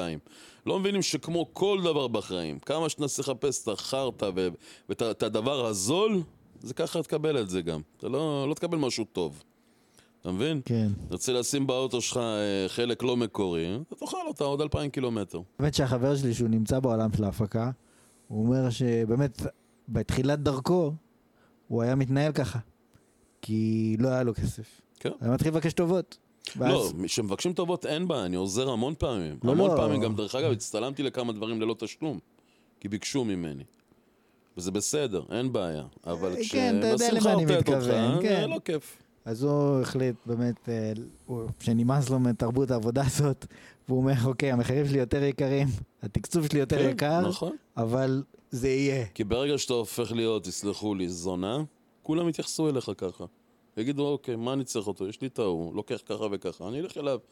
לא, אבל למה לא לקחת 300? אני זה לא המחיר שאתה אבל. יש איגוד, איזה איגוד? איגוד שחקנים. יש הפקות בטלוויזיה, שאני לא אציין את שמם, שלוקחים אנשים שהם לא בדיוק שחקנים, הם משלמים להם 300 שקל רק בשביל שיהיו בטלוויזיה. הם עושים את זה. אין איגוד, אין נעליים. יש איגוד בגדול. האיגוד הזה זה אוויר. מה? כן. אין מינימום של... יש מינימום, הכל בסדר. אבל אם יבוא עכשיו מפיק לשחקן X שסיים עכשיו בית ספר למשחק והחלום שלו זה להופיע בטלוויזיה, הוא אומר לו, תשמע, המינימום זה 2,200 ליום צילום. אני נותן לך 600 שקל, אתה רוצה קח, אתה לא רוצה אל תיקח. הוא אומר לו, אני לוקח, בטח שאני לוקח. אז מה, הוא ילך לערב את האיגוד? הוא אבל יכול לערב. את האיגוד, יש חוזה, זה מה שהצעתי, לא, לא אבל הסכים. האיגוד יגיד לו, מה? אתה- עובד לנו מאחורי לא, הגב, שום ואתה. לא אין מתקבל, מאחורי אתה הגב, לא אתה לא. מחויב לאף אחד. האיגוד בא להמציא חוקים, סבבה? יש חוקים שצריך כאילו להתנהל, בחוק, כמו החוקים האלה, אבל זה לא חוקים של מדינת ישראל. זה חוקים לא, של... בסדר, זה איגוד, מה אני זאת אקרא לזה? המלצות יותר מחוקים. זה האיגוד, השחקנים רוצים לשמור על עצמם, מה? כן, והשחקן הזה שילך להתלונן, שרף את עצמו בחברת הפקה הזאת, אז זה שווה לו? לא שווה לו. הבנתי מה אתה אומר. וזה בחברת הפקה גדולה שבאה והציע לו 600 שקל ליום צילום, ואומר להם, אוקיי, אבל רגע, שחם, ככה וככה, הציעו לי ככה וככה. אומר לו, אוקיי, אנחנו ניכנס במפיק הזה, אבל המפיק הזה, השחקן הזה נשרף. הוא לעולם לא יהיה בהפקה שקשורה למפיק הזה. אז כן. זה שווה? לא שווה. אז בקיצור, אין כזאת סולידריות. אין. זאת אומרת, לצורך העניין, היית יכול להגיד, לא יודע מה, סתם אני זורק, לא רוצה לה- להגיד סתם, אבל נגיד אה, שחקנית מפורסמת כמו איילת זורר, הייתה יכולה להגיד, אני לא מוכנה שאף אחד פה מהזה, מהשחקנים, לא יקבל כסף לפי האיגוד. לא, זה לא קשור אליה. אני- לא, סתם אני אומר, כאילו, השחקנים הבולטים. השחקנים הבולטים לא מתערבים בחוזים של אחרים. זה לא מעניין אותם. אז, כל אחד דואג ל- לעצמו. אז אין איגוד בעצם. יש איגוד, אבל מי זה... ש- מי שרוצה ללכת עם האיגוד, אה, יש מצב שהוא ייפגע אחר כך. אין מה לעשות. יש חוז... יש איגוד, האיגוד. קבע שיום צילום, מינימום זה אם אני לא טועה 2,200 שקל. וכל חוזה שחברת הפקה מוציאה לשחקן, רשום או מינימום איגוד, או מה שסגרנו אנחנו, מעל, ה- מעל המינימום. אבל תכלס אתה אמור לשלם לו ככה. אתה רוצה ללכת נגד החוקים? אתה יכול ללכת נגד החוקים, אז אתה תיפגע. בקיצור, אין סולידריות. כן. אוקיי. עכשיו, אבל בלבלת אותי, ללכת נגד החוקים אז תיפגע, או ללכת עם החוקים אז תיפגע. או שאתה נפגע משני הצדדים. אה, לא, אתה לא נפגע. זה תלוי עוד פעם. כמעט ולא קורים הדברים האלה, שוב, שלא תבינו נכון.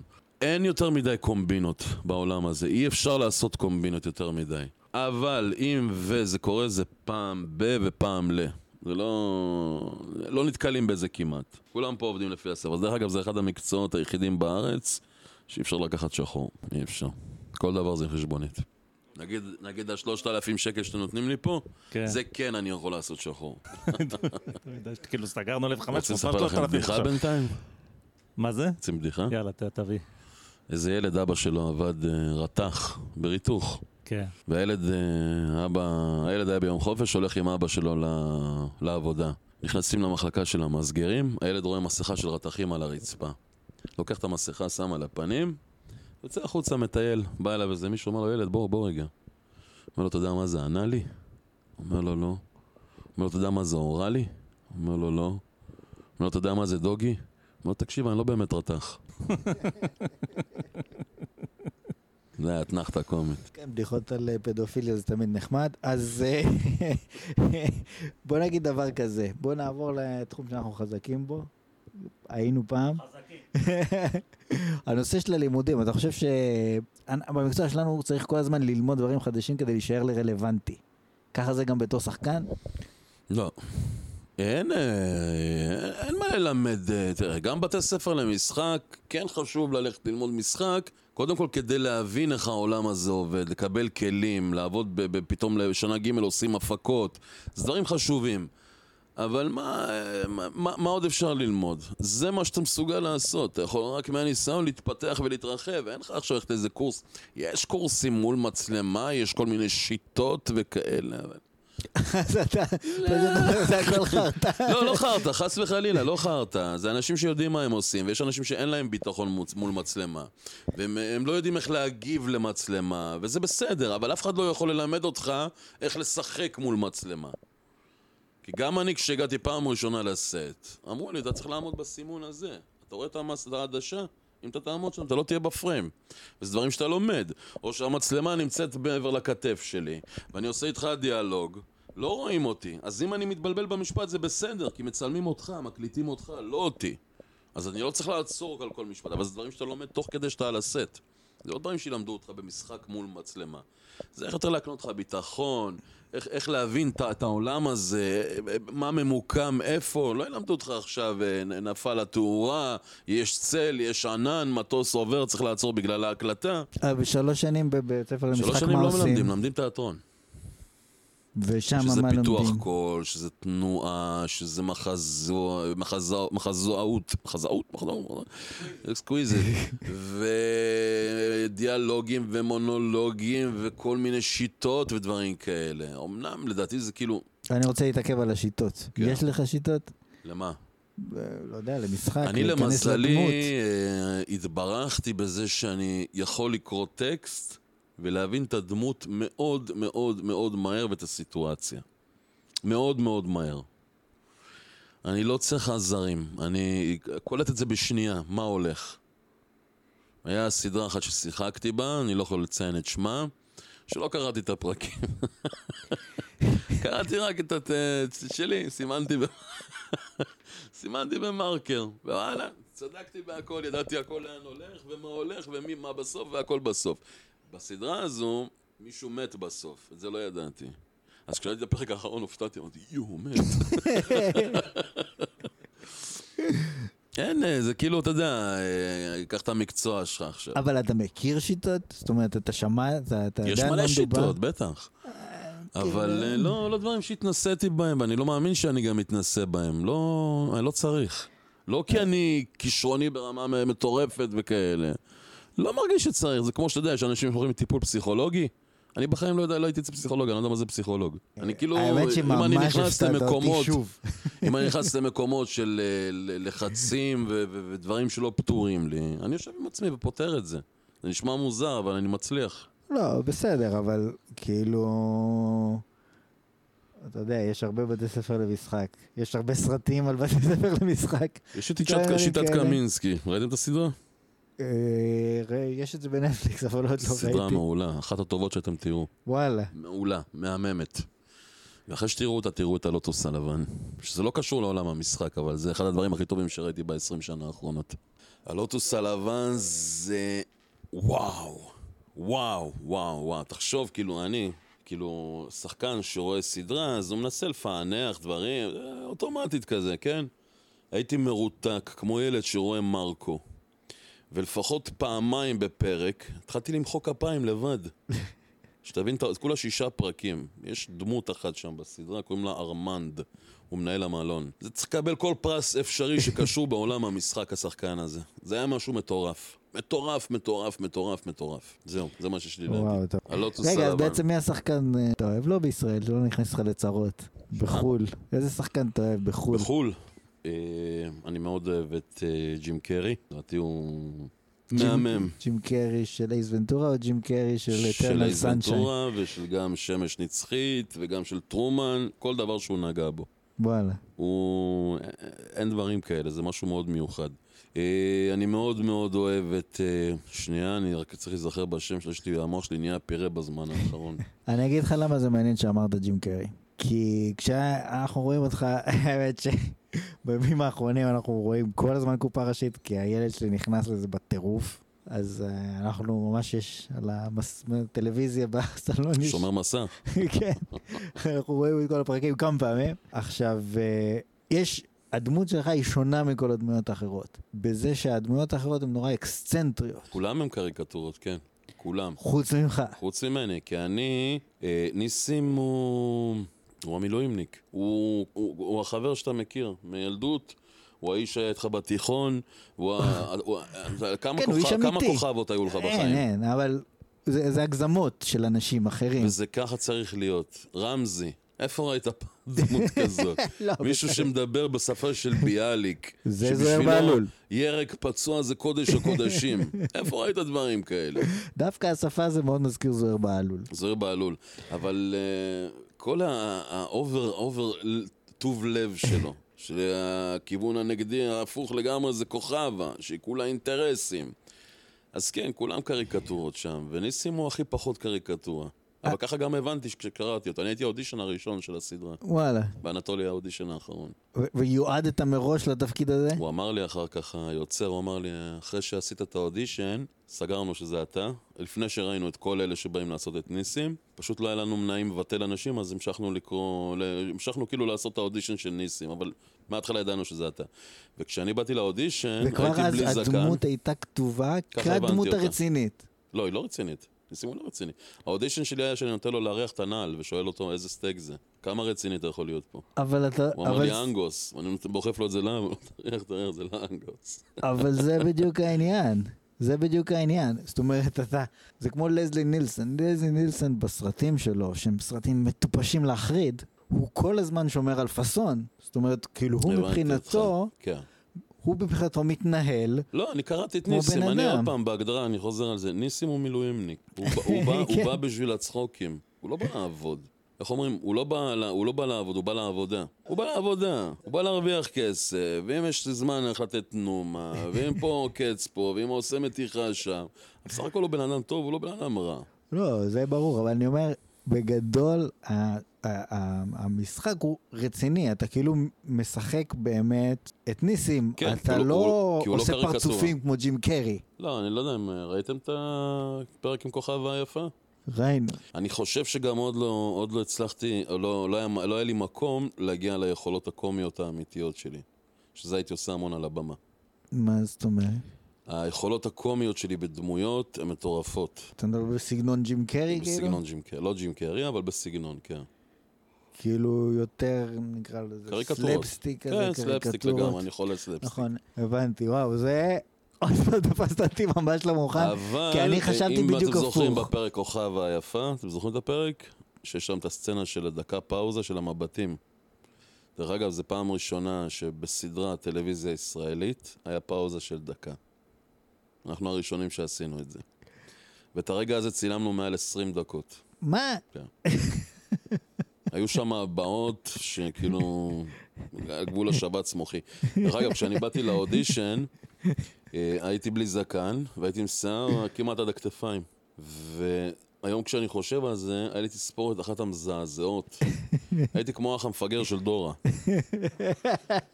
ואף אחד מהחברים שלי לא אמר לי, יניב, אתה חייב להסתפר, זה מזעזע. אתה מבין, עכשיו יש לי תספורת עופר מקסימוב. אבל אז, כאילו, אמרתי, אה, מגניב כזה. הייתי הולך עם קשת, הייתי לוקח לילדה שלי קשתות של ברבי וכל אתה מיני... אתה יודע שאני עדיין תקוע באחורה שם. אה? במה? זאת אומרת, אני עדיין בהלם מזה, אני באתי לפה ואני הייתי בטוח שאתה כאילו תגיד, כאילו, כן, זה הקטע שלי, אני כאילו עושה את הקומדיה עם הפאסון הרציני. לא, ואתה אומר, זה בכלל הפוך מהאופי שלך. בגדול טקסט זה הוראות הפעלה. אתה יכול לעשות בחירה של הדמות, אבל אם עכשיו הייתי עושה את ניסים קצת יותר סלפסטיק, זה היה מוגזם. זה לא היה מתאים בכלל. נכון. אז צריך לדעת, זה הוראות. זה הוראות של איקאה. אבל אתה אומר, באופי שלך אתה יותר מתחבר באופי. כאילו ליותר... לא. מה, מבחינת יותר, לקומדיה? אה, לא, לא, לא, ממש לא. אה, כל דבר שאו שמצחיק אותי, או הפוך שנורא מרגש אותי. יש לי הצגת יחיד שקוראים לה פלאפל. ב-40 דקות הראשונות אתה לא מפסיק לצחוק. בעשר דקות האחרונות אתה יושב כמו ילד, ואתה לא, לא מפסיק לנגב את הפנים בדמעות של בכי. אתה יושב ובוכה. אנשים, אני רואה, עושה הצגות מול 200, 300, 400, לא משנה כמה. אנשים יושבים, מרימים את החולצה לפנים, מתחילים לנגב את הפנים. בוכים, אנשים בוכים. לא מצחוק, מהתרגשות. אז כל דבר שהוא או מרגש, אין לי איזה משהו ספציפי, אני לא אגיד לך עכשיו, אני רק קומדיה. לא, מה פתאום. אם זה מרגש, אה, אם, כן. זה, זה, אם זה פסיכופת, רגע, אני חולה על uh, תפקידים של פסיכופטים. אתה רואה? הנה התמונה שם של התפוז המכני. זה אחד התפקידים הכי גדולים שעשו בקולנוע. אלכס מהתפוז המכני. זה... כאילו אם היה לי את ה... אה, נגיד אה, דוקטור ג'ייקל ומיסטר הייד, זה, זה האני האחר שלי. הבנתי, אז- עשיתי תפקיד של, לא, לא יודע אם פסיכופת, אבל מישהו שהוא מטורף. עופר מקסימוב. עשיתי בקשת את אה, פרשת אתי אלון. יש גם ב-yes וגם בקשת עשו שזה דוקו, אה, דוקומנטרי, מוקומנטרי, ואני שיחקתי את עופר מקסימוב, ויש שם סצנה שהוא... שתי סצנות, אחת מהן שכאילו הוא בא, הוא הרביץ לעצמו ולכלך את עצמו, והוא בא בוכה. עכשיו, לא בוכה ממש בכי, בכי. בוכה לאחותו שתיתן לו כסף, כי באים להרוג אותו. וזה כסף לקחת להימורים, הוא היה חולה. והסצנה השנייה שהייתה חזקה זה שהשופטת גוזרת גזר דין של 17 שנה עליי, על עופר מקסימוב, ואני עם חיוך של פסיכופת. מסמן שהכל בסדר. הוא לא מודע למה שקורה מסביב. זה לא אלכס מהתפוז המכני, אבל כן זה היה תפקיד שהיה צריך מאוד מאוד להיכנס אליו. ולהבין איך הראש הזה עובד. כן.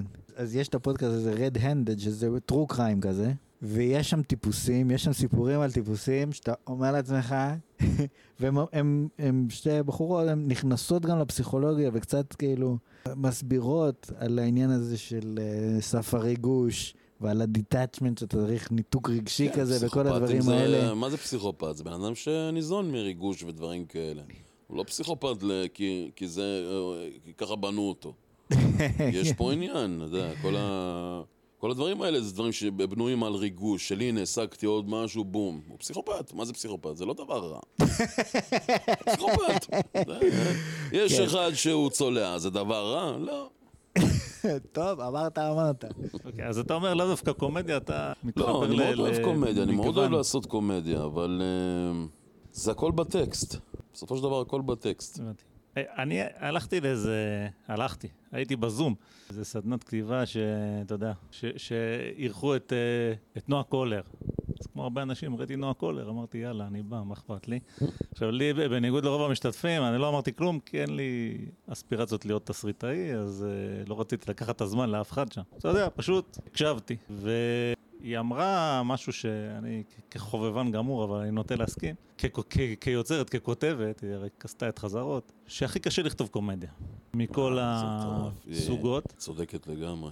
וזה, אתה יודע, נשמע לי מאוד הגיוני, ואני מעריץ של קישון. קישון בשבילי זה, עכשיו נגעת פה בנקודה מאוד מאוד חזקה. אוקיי, קישון בשבילי זה אחד הדברים הכי גדולים שהיו פה אי פעם. כן. אז אנחנו שנינו שרופים על קישון, אני קראתי את אתה קישון. יודע מה עשית?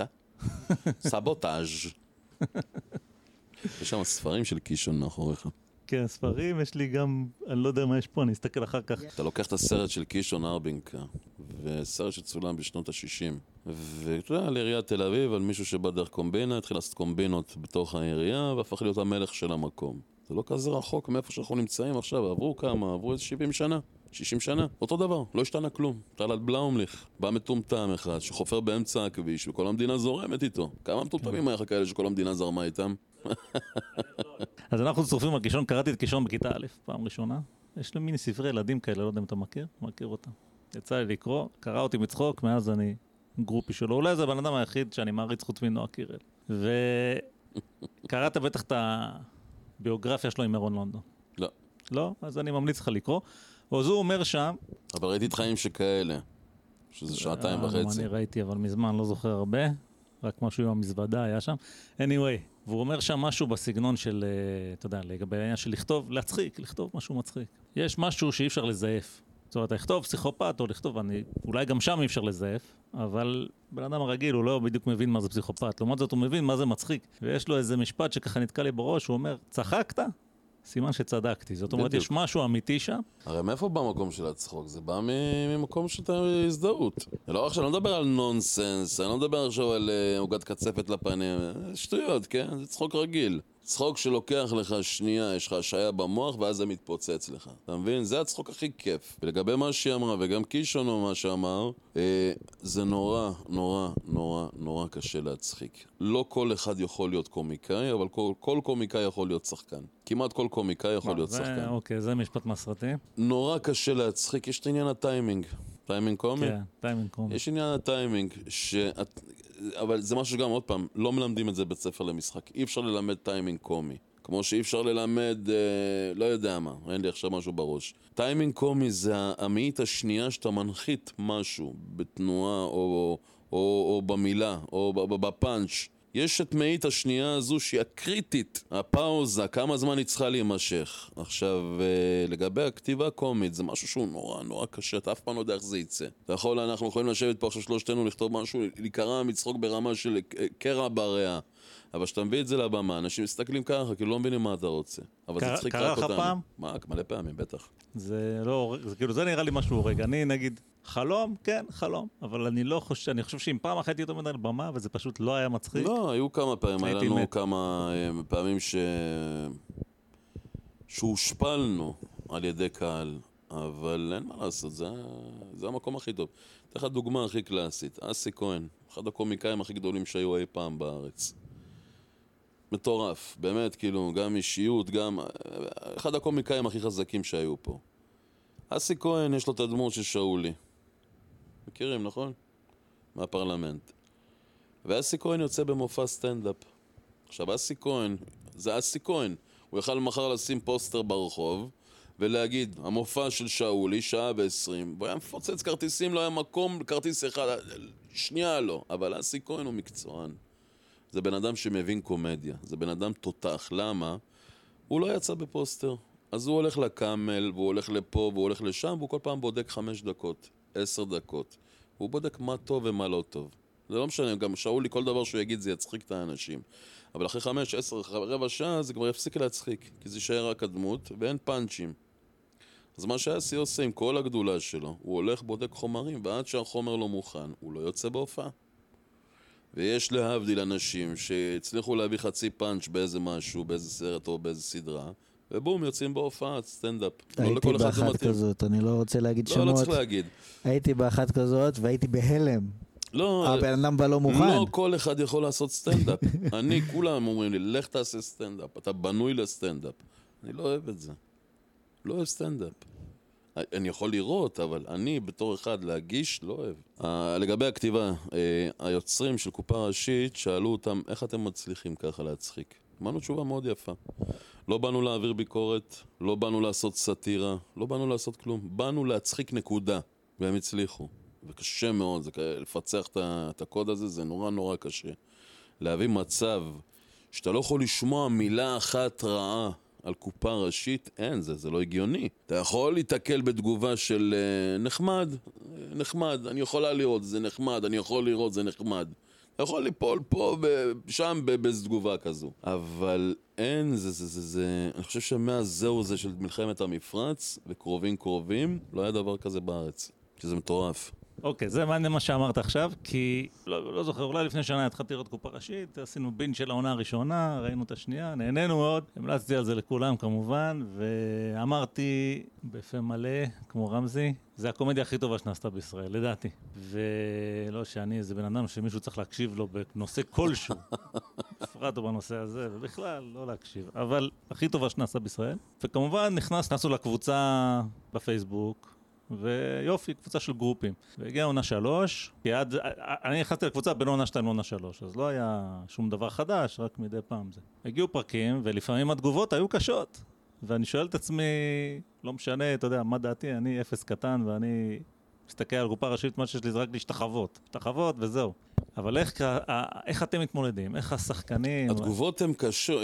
לפעמים התגובות הן לא נעימות. אה, יש תגובות שהן כאילו, בוא נקרא לזה קשות, אבל הן לא כאלה קשות. אה, יש כאלה שנורא מפריע להם שהתאורה בעונה הראשונה הייתה כחולה יותר, והתאורה okay. אוקיי. בעונה השלישית היא צבעונית מדי, כן. הרי בסופו של דבר כולנו מבקרי קולנוע, לא, בסדר, אני יכול להבין את זה, זה הכל בסדר. אה, מנסים, נגיד סתם דוגמה, אה, העונה הראשונה לא יודע מה צילמו, העונה השלישית צילמנו ב-4K. אז יש איכות אחרת של התמונה, זה לא חינוכית, זה התאגיד, זה כאן 11. לא, אבל אני מדבר על, אתה יודע, לא היה מצחיק, כי מה אכפת לי מהתאורה? כן, אבל תמיד כשיש מישהו שעושה פוסט בקבוצה, שרושם, הפרק לא היה מצחיק, תיכנס לתגובות. כאילו אנשים, נגעת להם במשהו שעשו. אתה לא יכול להגיד על דבר כזה לא מצחיק. אז אבל אני כן יכול להבין שיש דברים שפחות מצחיקים אנשים. נגיד הפרק האחרון ששודר אה, שלשום, שרואים את פרנקו, טיטינסקי וכוכבה, ומלא התעצבנו, איפה אנטולי, ניסים, רמזי, איפה, איפה כולם, איפה הם? לא בסדר, לא, כאילו פגעת באנשים פה. אבל uh, מעבר לזה בסדר, וכל אחד מותר לו, מותר לו. אני ראיתי את אודיסאה בחלל של קובריק. וגם אנטולי לא זרקתי היה, וניזים לא היה. מעצבים. 40 דקות, שם קוף לבוש בחלוק לבן.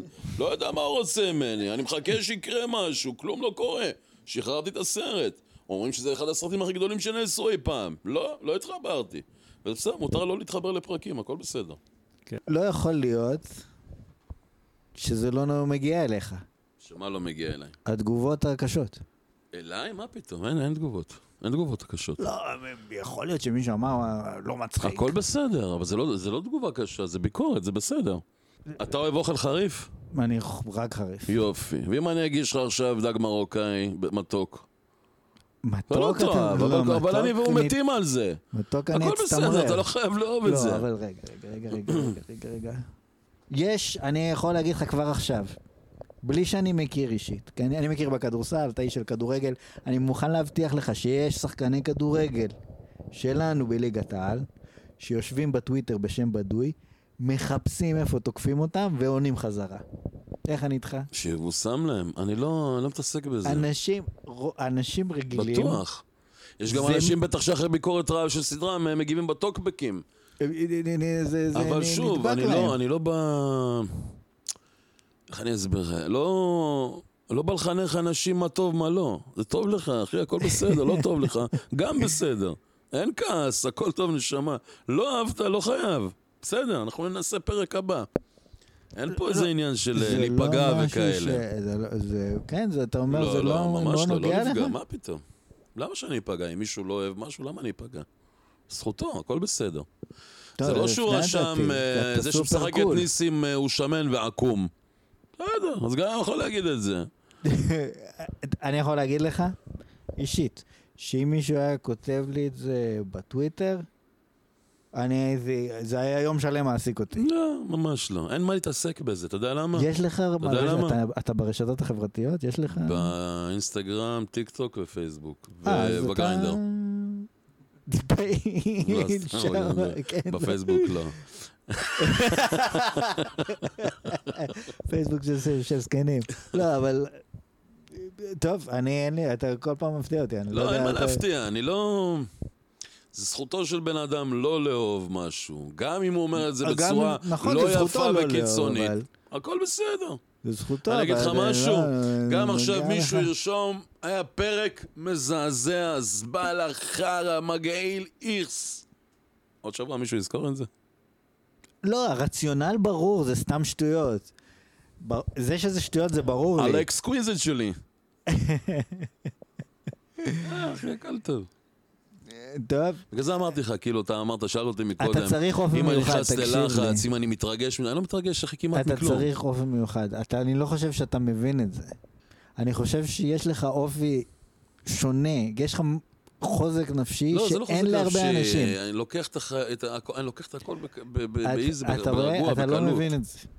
אתה, זה נראה לך כי אני אגיד לך, נורמלי. לא, אבל לא צריך להילחם בכלום. לא צריך להילחם בכלום. דון קישוט יכול עד מחר להילחם בתחנות רוח, זה לא יעזור זה לו. לא נורמלי. יש לך חוזק נפשי ושקט נפשי. אני אומר את זה, ואני מתבייש בעצמי שאני אומר את זה. אבל זאת המציאות. אני לא ציפיתי להגיד את זה ברעיון הזה. אבל אתה... המציאות הכתה בפניי. אני, אתה לא נורמלי. אתה לא יכול בן להיות- אדם רגיל. יכול להיות שאם... ואתה לא מודע לזה. יכול להיות שבאמת בגיל 30, שזה אם הייתי עושה את קופה ראשית, וזו הייתה הסדרה הראשונה שלי, יכול להיות, אתה יודע מה והיה יכול בא להיות. מישהו ואומר חרא של סדרה גועל נפש של שחקנים, יכול להיות שהייתי מתבאס שם. יכול להיות. אבל זה משהו שאני, בתור אחד שאני מכיר את עצמי הכי טוב הרי, מי מכיר... הייתי מתבאס לשלושה ארבעה ימים. תראה, אני אתן לך סתם דוגמה. שאלת אותי על אה, הופעות עם קהל, אהב, לא אהב. היה לנו הופעה בצוותא, היה לי הרכב שנקרא ינטי פרזי. והיינו ארבעה חבר'ה, ואני מאוד אוהב את ההומור של מונטי פייתון. מת על מונטי פייתון. ואני כמה שיותר על במה וגם בטלוויזיה, כמה שפחות קללות, אני יותר כיף לי עם זה. לא אוהב קללות. לא אוהב ניבולי פה. לא אוהב למכור אה, איבר ככה וככה של הורה ככה וככה בשביל אה, רבע שנייה בדיחה. כן. וכמו שאמרתי גם מקודם, תן לי להאכיל את הקהל בכפית. לא למכור להם פאנץ', צחקנו, מה הלאה. והופענו בצוותא ביום שישי בערב, צוותא אחד, והיה קהל, ישבה, ישב באזור מסוים של קהל, שבאו כבר עם הכוסות אה, וודקה רדבול. אה, קהל שלא לא, לא הולך לראות אה, המלט, בוא נגיד ככה. לא הולך לקונצרטים. לא בא ללוויות סתם. לא סתם. אף אחד לא בא ללוויות סתם. אוהדי הפועל תל אביב. אה, משהו כזה, כן. ובמערכון השני כבר התחילו לצעוק לנו, תעופו, תעופו מהבמה, איכס, איזה גועל נפש, כאן, יאללה, בואו, בואו, התחילו ממש ככה. ואני הייתי בשוק, אני הסתכלתי ככה על אה, אחד השותפים שלי שהייתי בא לבמה, אני אומר לו, בוא נרד. אומר לי, בוא נסיים את המערכון. אמרתי לו, בוא נסיים. סיימנו את המערכון והלכתי. ואני זוכר שישבתי באוטו, והתחילו ליפול לי דמעות לבד, זה כאילו הייתה השפלה. נסעתי הביתה, ובמשך שבוע שלם לא הצלחתי לחייך. מכיר את זה שאתה לא אוכל כל היום ואז אתה לועס משהו ויש לך פה כאבים? אז ככה היה לי עם החיוך שכבר התחלתי לחייך אחרי שבוע. אבל זה עבר, זה נגמר. זה לא משהו שעכשיו יש לי משקע ממנו. זה עבר די מהר, אחרי חודש אפילו. זה עבר. לא, אין לי, לא היה לי משקע, לא, אין לי, לא שומר טינה, הכל בסדר. עבר, נגמר, חלאס, מת, ממשיכים. הבנתי, אוקיי. אז אתה כן בן אדם נורמלי. פשוט אה, כן. הצלחת להתמודד עם זה, ועכשיו אתה פשוט אה, בעל ניסיון. בכללי, אני מתמודד מהר מאוד עם דברים. מאוד מאוד מהר. אני פותר מהר מאוד דברים. ו... טוב, זה- טוב, זה... בדיוק. לא, אבל קרה לך פעם שקיבלת ביקורת, זה אפילו לא ביקורת, זה היו סתם כמה התנהגות. סתירות, בין- הכל בסדר, אבל זה שוב, זה לא מצחיק אותו. מה, בכוח? לא יכול להצחיק בכוח. אין דבר כזה להצחיק בכוח. אני יכול יש להגיד כאלה לך שמנסים ש- להצחיק בכוח ולא הולך להם. אני יכול להגיד לך שאשתי, אשתי צוחקת בקופה ראשית, והיא כאילו לא צוחקת מכלום. אז כאילו, כנראה שמשהו אתם עושים בסדר. תשמע, אנחנו גם בצילומים שלנו, אתה יודע מה קורה לנו? זה, זה התקפי צחוק מטורפים. אה, הס- הסבתא חנם, שבאה לי. בחלום. אתה יודע מה קרה לאנטולי, לדניאל? שפעם ראשונה אמרתי לו, סבתא חנם באה לי בחלום. אתה יודע מה קרה שם על הסט? אנחנו בכינו, אנחנו צרחנו את הנשמה שלנו מרוב צחוק, ויש מלא כאלה, מלא, זה בלי סוף. וואי, זה אולי באמת אחד הפרקים החביבים, אבל זה לא, אני חושב שהפרק שאני אוהב זה... איך קוראים לו? עם הצדיק מ... אה, עם נס הסטייק. בקצבייה, נס בקצבייה. אז זה באמת פרק נהדר. שמע, זה, זה גם כתוב נורא מצחיק, טחנת את הרב. אני לא טחנתי שום רב, מה זה סלנג? מי- מי זה? אמר לך לגעת בזה? זה זה המשפט החביב זה עליי. באמת פרק אחד החזקים. הוא מצחיק, נורא מצחיק. וזה מדהים, תראה מה זה. כאילו, לפני שלוש שנים לא כולם הכירו את קופה ראשית. היום אפשר להגיד שאחוז מאוד גדול מהאוכלוסייה מכיר את הסדרה הזאת, וכל פרק שעולה, אה, קח את הפרק שעלה ביום ראשון. תסתכל עכשיו, סתם בשביל הקטע ביוטיוב, הוא מעל חצי מיליון צפיות. עלה לפני יומיים. כל פרק של קופה ראשית הוא מעל מיליון צפיות. העונה הראשונה, כל הפרקים כבר מתקרבים לשלוש מיליון. זה גם לא, זה לא, זה לא סופר את הצפיות, זאת אומרת, אנחנו זה, נגיד זה רואים רק באפליקציה. יוטיוב, אני לא מדבר על, אה, על הדיגיטל, ואני לא מדבר על אה, זה הלייב, ואני לא. מדבר על עוד אה, כל מיני מדיות. רק ביוטיוב. כן, טוב, יש עוד הרבה. וכל כל פרק של קופה ראשית שיוצא ביוטיוב הוא תמיד בין המקומות השני או הראשון בסרטונים החמים. וכשיצא הפרק הראשון של העונה השלישית, אייל גולן בדיוק הוציא שיר. קופה ראשית עקף אותו איזה שבוע, בס- ש- שבוע וחצי, מקום ראשון בסרטונים החמים. זה היה מטורף. אני חייב להגיד שאתה באמת אה, עלית פה על איזושהי נקודה, שקופה ראשית, זאת אומרת, אני ראיתי אה, את הפרק הראשון, היה נחמד, לא כזה צחקתי מהפרק הראשון, ושכחתי מכל העניין. ובאמת זה נראה לי שבחצי שנה האחרונה, פשוט כולם מסביבי, כאילו אומרים לי, תראה קופה ראשית, זה תראה קופה נהיה ראשית. גל, גל אני אומר לי, מטורף. איך כאילו זה נהיה... שמע, אנחנו גם, אה, זה יצא לנו פחות או יותר טוב, לא יודע כמה טוב יצא מזה. אני, אני עוד פעם, אני תכף ניגע, ניגע בעניין הקורונה. אה, העונה השנייה שודרה כשהתחיל הסגר של הקורונה. וזה, שוב, ההשוואה שלי לזהו זה מלחמת המפרץ. כולם ראו רק את זה. רק הבנתי, את זה. אבל הבנתי. כשאתה מוסיף משהו שיש לראות אותו במק... בזמן שאין לך מה לעשות, והוא גם טוב, אז בכלל. אתה מבין? אני יכול לקחת את הקורונה רק למקומות טובים. אך ורק למקומות טובים. באמת.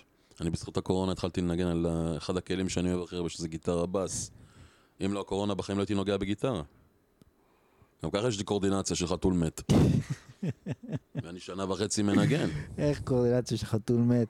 כשאתה היית התקווה הגדולה של ישראל אה, אתה. לא פעם מעלה לי את זה, זה אומר אותי. אני זוכר שכבר קיבלנו את הזימון האולימפי. המאמן נכנס אליי איך זה לחדר. מגיע? אני זוכר, אני בדיוק כאילו. הייתי על החמור, עשיתי תרגיל חמור. והמאמן אמר לי, יניב, תעצור רגע. אמרתי לו, שנייה, נשמה, נשאר לי רק עוד רבע שעה. אומר לי, לא, תעצור, תעצור. ואז הוא בא אליי עם הפתק ביד, הוא אומר לי, הנה, אנחנו נוסעים לאולימפיאדה. אמרתי לו, מאיפה הגיע להביא? כסף? מאיפה להביא כסף? שלחו לך פתק. האיגוד האולימפי. עליהם, שלחו לצאת עליהם. עם שליח של פדקס. לא, זה היה פדקס, מה היה? זה דואר ישראל. שלחו את זה באסימון. תאמין לי, הרגת אותי היום. המבט שלו. רק היה. שווה לצלם את המבט שלו שסיפרתי לו שהייתי תקווה אולימפית. לא, זה קרה לי פעם, אתה מבין? מה זאת אומרת? שהייתי באיזה מסיבה בירושלים עם כמה אנשים, ויושבת ל- לידי איזה מישהי. עכשיו, אני הבנתי שמשהו לא בסדר, כי היא יושבת והגב שלה היה כזה. אני מדבר איתה מפה ושם, אז היא גם אומרת לי שהיא קיבלה, זאת אומרת היא הייתה ספורטאית אולימפית, היא התקבלה על הריקודים האלה במים. אה, אה, שטות הזאת. לא, זה כאילו, לא שטות, זה. יפה, אבל... כן, זה יפה, יש ועובדות הרבה קשה דברים וזה. באולימפיאדה שהייתי מעיף אותם, כן? הייתי נשאר עם ריצת 100 מטר בסוף ועוד איזה משהו. תקשיב, הן עובדות קשה, הן ספורטאיות והכל. מה זה, זה מטורף, זה כושר אני לא מסוגל של- לראות את זה חמש דקות. לא כדור, כן, זה כמו לא שאני לא יכול לראות טניס, אני רואה טניס אני. אקבל מיגרנה. אבל באופן עקרוני, זה כאילו, זה הפיל אותי לרצפה. שתבין, אני בתור ילד בא הכי מהעולם של הספורט. אבא שלי הוא מאמן כדורגל, עד היום. ו... אבא שלי, יודע שאני לא, לא, שחקן כדורגל אני לא אצא. הוא אמר לי בגיל 12, אני, עזוב כפרה, זה לא בשבילך. ואני לקחתי את זה שוב, אנחנו חוזרים לאיך אני לוקח ביקורות, לקחתי את זה הכי בכיף, כי ידעתי שזה לא בשבילי. לא שניסיתי עכשיו להיות איזה מסי, לא בשבילי, לא בשבילי כדורגל. אני יודע לעמוד טוב בשער, יש לי בעיטה מצוינת, וזהו. זהו, אם אני צריך לעבור. העץ, רוב הסיכויים שהעץ לוקח לי את הכדור. אז בוא אולי ככה לסיום נשאל אותך, מה היה הגול הכי גדול בקריירה? אני יכול לספר את שלי, אם, אה, זה. לא, לא יודע מה, גול גדול בקריירה. לא, אני אגיד לך, אני וחושף היינו שם ביישוב שכוח האל שגדלנו בו, ושיחקנו שנינו נגד איזה ארבעה ילדים שהיו קטנים מאיתנו באיזה ארבע, חמש שנים, משהו כזה. בקיצור, חושף מוסר לי מסירה מהחוץ. וולה? עכשיו אני מביא, הכדור באוויר, אני מביא וולה, הכדור עף לחיבורים, מה זה כמעט מעיף את השער. מה קורה ברגע הזה? חושף על הרצפה נקרע מצחוק, נקרע. למה? הוא יודע שאני, אני העץ חוטף לי את הכדור, זה לא שאני לא עובר אותו. ופתאום אני מביא כזה וולה, הוא פשוט, זה היה אחד הגולים הגדולים, אחד. הגדולים הגדולים. תגיד, למה הסיפורים הכי מצחיקים מהחיים זה השטויות האלה? רק השטויות, בטח, אתה יודע, לא, אני כאילו, בא... ה- ה- הכדורגל... אה, אותי- היה עוד גול שאתה הבאת, אגב, בטעות, מהצד השני של המגרש. אתה גם הרמת את הרגל באיזה תנועה כזאת, אבל עזוב זה את זה, כמו נצח. מסובי, שפעם אה, שאלו אותו על הגול בדקה 90 שהוא שם. אומרים לו, איך זה קרה? לא יודע, הגיע הכדור, נגחתי עם הגב, נכנס. בוא, תן, הנה, או, הנה, סיפור ילדות של כדורגל. בטוח יש לך אחד יש שהוא הרבה על משהו כדורגל, כזה. בטח. מה שעולה לך בראש, איפה להתחיל? אה, מהכדור. הכדור. אה, היה משחק, אחי שיחק ב... אבא שלי אימן את מכבי אור עקיבא בנוער. מכבי אור עקיבא אז אה, בנוער הם היו מקום שני בליגה לאומית, מקום ראשון היו מכבי תל אביב. היו קבוצה מטורפת, ואחי שיחק חלוץ, אחי גם היה חלוץ מטורף, רק שהאידיוט בגיל 18 החליט שהוא לא רוצה יותר. והם היו במשחק, אם אני לא טועה, בקריית שמונה. ו... ואחי ירד על גליץ', על הבלם שלהם, של, ה... של קריית שמונה, וכנראה מישהו מהמשפחה שלו היה בקהל. והוא ירד מהיציאה, ורדף אחרי אחי עם סכין, לדקור אותו. ומה שאנחנו זוכרים זה היה דבר כזה, זה שרץ עם הסכין, פתאום התרומם מטר וחצי באוויר עף. אבא שלי מאחוריו הביא לו בעיטה בביצים. הדביק אותו, אתה תסתכל פחות או יותר על הגודל שלי, כן? עכשיו דמיין את אבא שלי ככה עם שריר, כולו שריר. העיף אותו באוויר, והשחקנים אפילו לא רצו לעזור, כולם היו ברצפה מרוב צחוק. אחד הרגעים המצחיקים של הכדורגל. טוב, ניצחת, הסיפור שלך יותר מעניין מהסיפור כן. שלי. תמיד אתה קורא, אתה קורא את דסקל בפייסבוק, הוא מספר, באקד...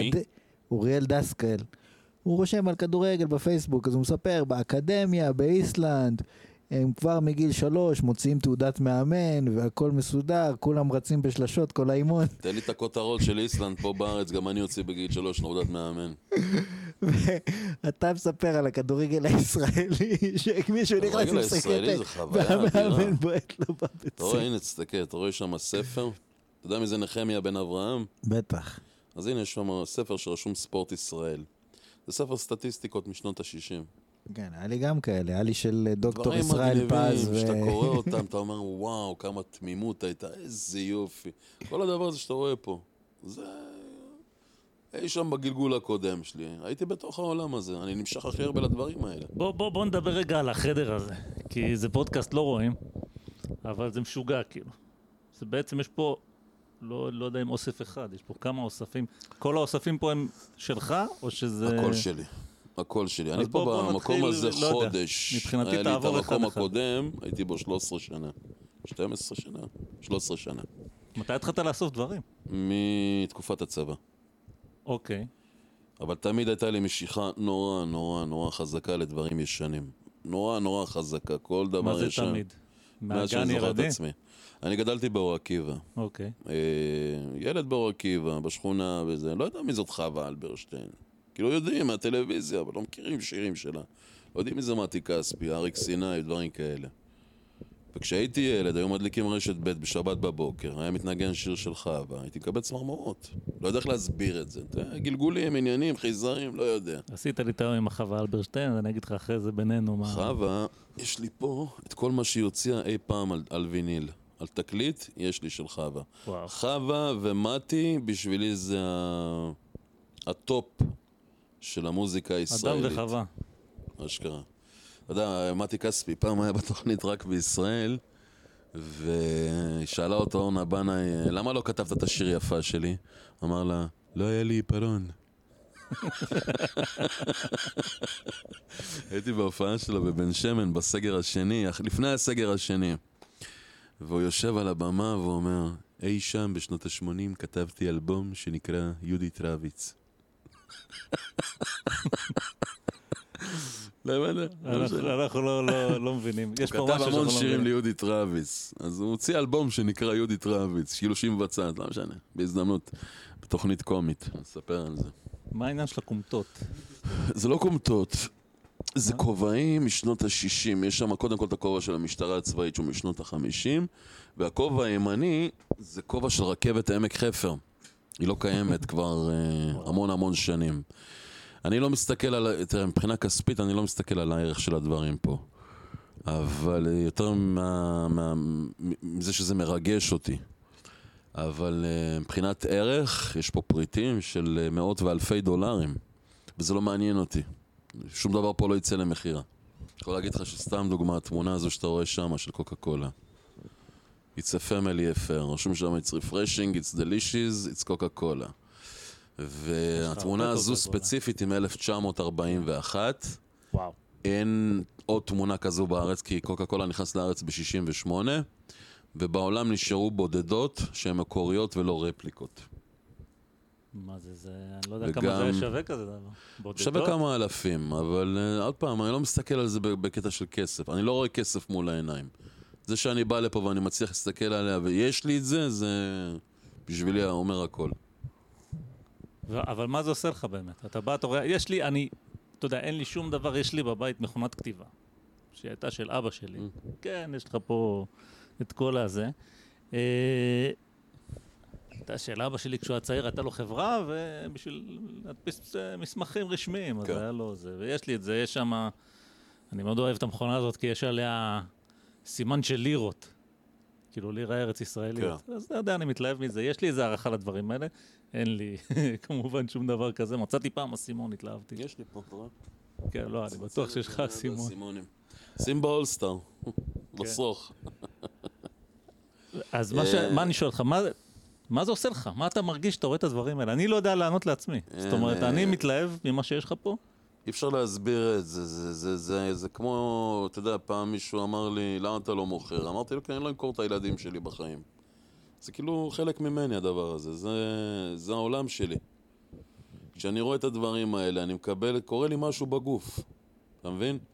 אם תביא לי עכשיו אה, סוני 5, או שתביא לי את, ה, את הרדיו פטיפון של פיליפס, אני אקח את הרדיו פטיפון של פיליפס. לא אכפת לי ערך, לא משנה כמה זה עולה. זה מושך אותי יותר. כל הדבר הזה שיש לו ערך נוסטלגי, ו- לא לא יודע איך להסביר את זה. דרך אגב, ת- 90% זה- זה מהדברים כמו- שאתה רואה על המדף הכל עובד. טוב, פעם דברים... לא, הכל עובד. מרמת הטלפונים והמאווררים והטלוויזיה והמקרנים והכל, הכל עובד. לא, אני מאמין. שהכל עובד, כי דברים פעם עבדו יותר טוב, ולא התקלקלו כל כך זה לא בא מהר. מאלי אקספרס. כן, ואתה יודע, לי זה עושה כאילו קצת כמו... אה, זה הכל דברים בסך הכל מודרניים. אני, אתה יודע, לפעמים מוצא את אתה עצמי... מסתכל חוזר- על הדברים האלה שהם פחות. הדברים היותר רציניים זה פה. אוקיי. כל הישראליאנה. יש פה מלא פרטים, מאות פריטים על המדפים שלא רואים אותם. וזה פשוט היסטוריה. היסטוריה ישראלית. שם על הקירות אתה רואה קוקה קולה ודברים כאלה, זה פחות קשור לישראל. אני אתן לך סתם דוגמה. יש פה בובה. לא, אני יודע שלא רואים את זה. רואה את הבובה פה למעלה? כן. מה זה הבובה הזו? וואו, אני לא בטוח שאני רוצה לדעת. כושי. אוקיי. כושי, ככה היא נקראת. בובת כושי, או באנגלית גולי ווק. עד שנת 75 היו קונים בובות של כושים. יש לי בובה של כושי. בשנת 75 באנגליה הוציאו חוק שאסור בשום פנים ואופן למכור גזענות. את הבו... אסור למכור בובה כזאת, לא קיים דבר כזה. ובאמת הפסיקו לייצר אותה לאיזה 20 שנה, אולי יותר, ורק בתקופה האחרונה החזירו לייצר אותם, כאילו זה נוסטלגי. אבל מכרו בובות של כושים, וזו בובה מאנגליה 1971. מדהים. כמעט כל פריט יש לו פה סיפור. אה, אפרופו קישון, המסרטה פה, איפה שהטלוויזיה האדומה. עם זה? זה, הוא הקרין פעם ראשונה לכל השחקנים בארץ בהקרנה פרטית את ארבינקה. וואו. סתם, סתם המצאתי את זה עכשיו. אה, הייתי חייב לך, פשוט לא הבאתי את חבל. הסיפור חבל עם שאמרת לי את האתלטיקה. זה. אני, אם זה היה, אז הייתי שמח, הייתי ממשיך להאמין, אתה מבין? אתה יכול להגיד לי כל דבר, ואני אאמין לך. קישון זה הבן אדם היחיד שהלכתי לעבור על ארונו. אמ, כשארונו היה בבית סוקולוב. 2000 ומתי הוא נפטר? אני לא זוכר את השנה שהוא נפטר, אבל uh, הלכתי לעבור על ארונו. באמת שזה בן אדם אתה מיוחד מכיר את בשבילי. הסיפור שלו אחורה עם השואה והכל, נכון? בוודאי, נו, זה. הספר ש... ש... לא, ש... זה ראיתי, שהתפלאתי כן. שלא קראת. לא, עוד לא קראתי. תקרא, זה אדיר. מה הספר האחרון שקראתי? חומר טוב, של יונתן גפן. לא קראתי ספרים כבר שנים. איבדתי את היכולת לקרוא ספרים. לא, זה כיף, כיף. עכשיו גם מגיע חג הספרים, מחר. כן, זה נכון. באמת. פעם אחרונה שקראתי ספר, זה היה ביום כיפור. אני קורא הרבה ספרים, אבל זה הכל ספרים טכניים. גם זה כבר הגזמה, אני קורא דברים טכניים שהם לא בצורה של ספר, זה בדרך כלל באינטרנט. יש לי הרבה מאוד ספרים טכניים מהתקופה שהייתי פיזיקאי, וזה, אני עדיין נהנה להסתכל בהם, אבל זה שמה, כשאתה בתוך זה, אתה יודע לקרוא את הספרים האלה בלי לקרוא אותם. אתה ככה כורך משפט מכל פסקה ועובר למשוואה הבאה, ו... אתה יודע שיש עליך שיר. מה זה? יש עליך שיר. כן, נו. של פרסקי. אה, הייתי יכול להיות, הייתי יכול להיות. אז זה באמת נכון, כי הייתי במחלקה לפיזיקה גרעינית, שנה, ואז עברתי למשהו אחר, כי לא הסתדרתי עם זה, אבל uh, כמו פרסקי בדיוק. אז זה נהיה קל לקרוא את זה, ואתה נהיה עצלן, ואז כשספר אמיתי, שבאמת מנסה לספר לך משהו, אבל אני חושב שספר, אי אפשר לגשת ככה סתם לספר. אתה יכול לגשת סתם לספר, אבל אתה צריך להניע. אתה כן, חייב כן. להניע את העשר דפים הראשונים, את העשרה דפים הראשונים, ורק אז זה קורה. זה אין לך מההתחלה. הספר היחידי, דרך אגב, שזה קרה לי מהאות הראשונה, אני חושב שזה באמת המדריך לטרמפיסט לגלקסיה. שזה אחד הספרים שאני אוהב הכי הרבה, בעברית. בעברית. אני מאוד אהבתי אותו בעברית. זה היה הכי מתנשא שלך עכשיו. אני חייב ציפית להגיד, שאני אקרא אותו באנגלית. אני חייב להגיד שאנחנו באמת בתור אה, ילדים, קראנו אותו, היינו, קראנו את כל הספרים. אני לא יודע כמה אתם זוכרים מהספר הזה, אתם חייבים לקרוא לא אותו עוד מזיק פעם. ברובו, אבל אני זוכר שקראתי אותו בגיל יותר מבוגר, זה לא, לא התחבר. לא?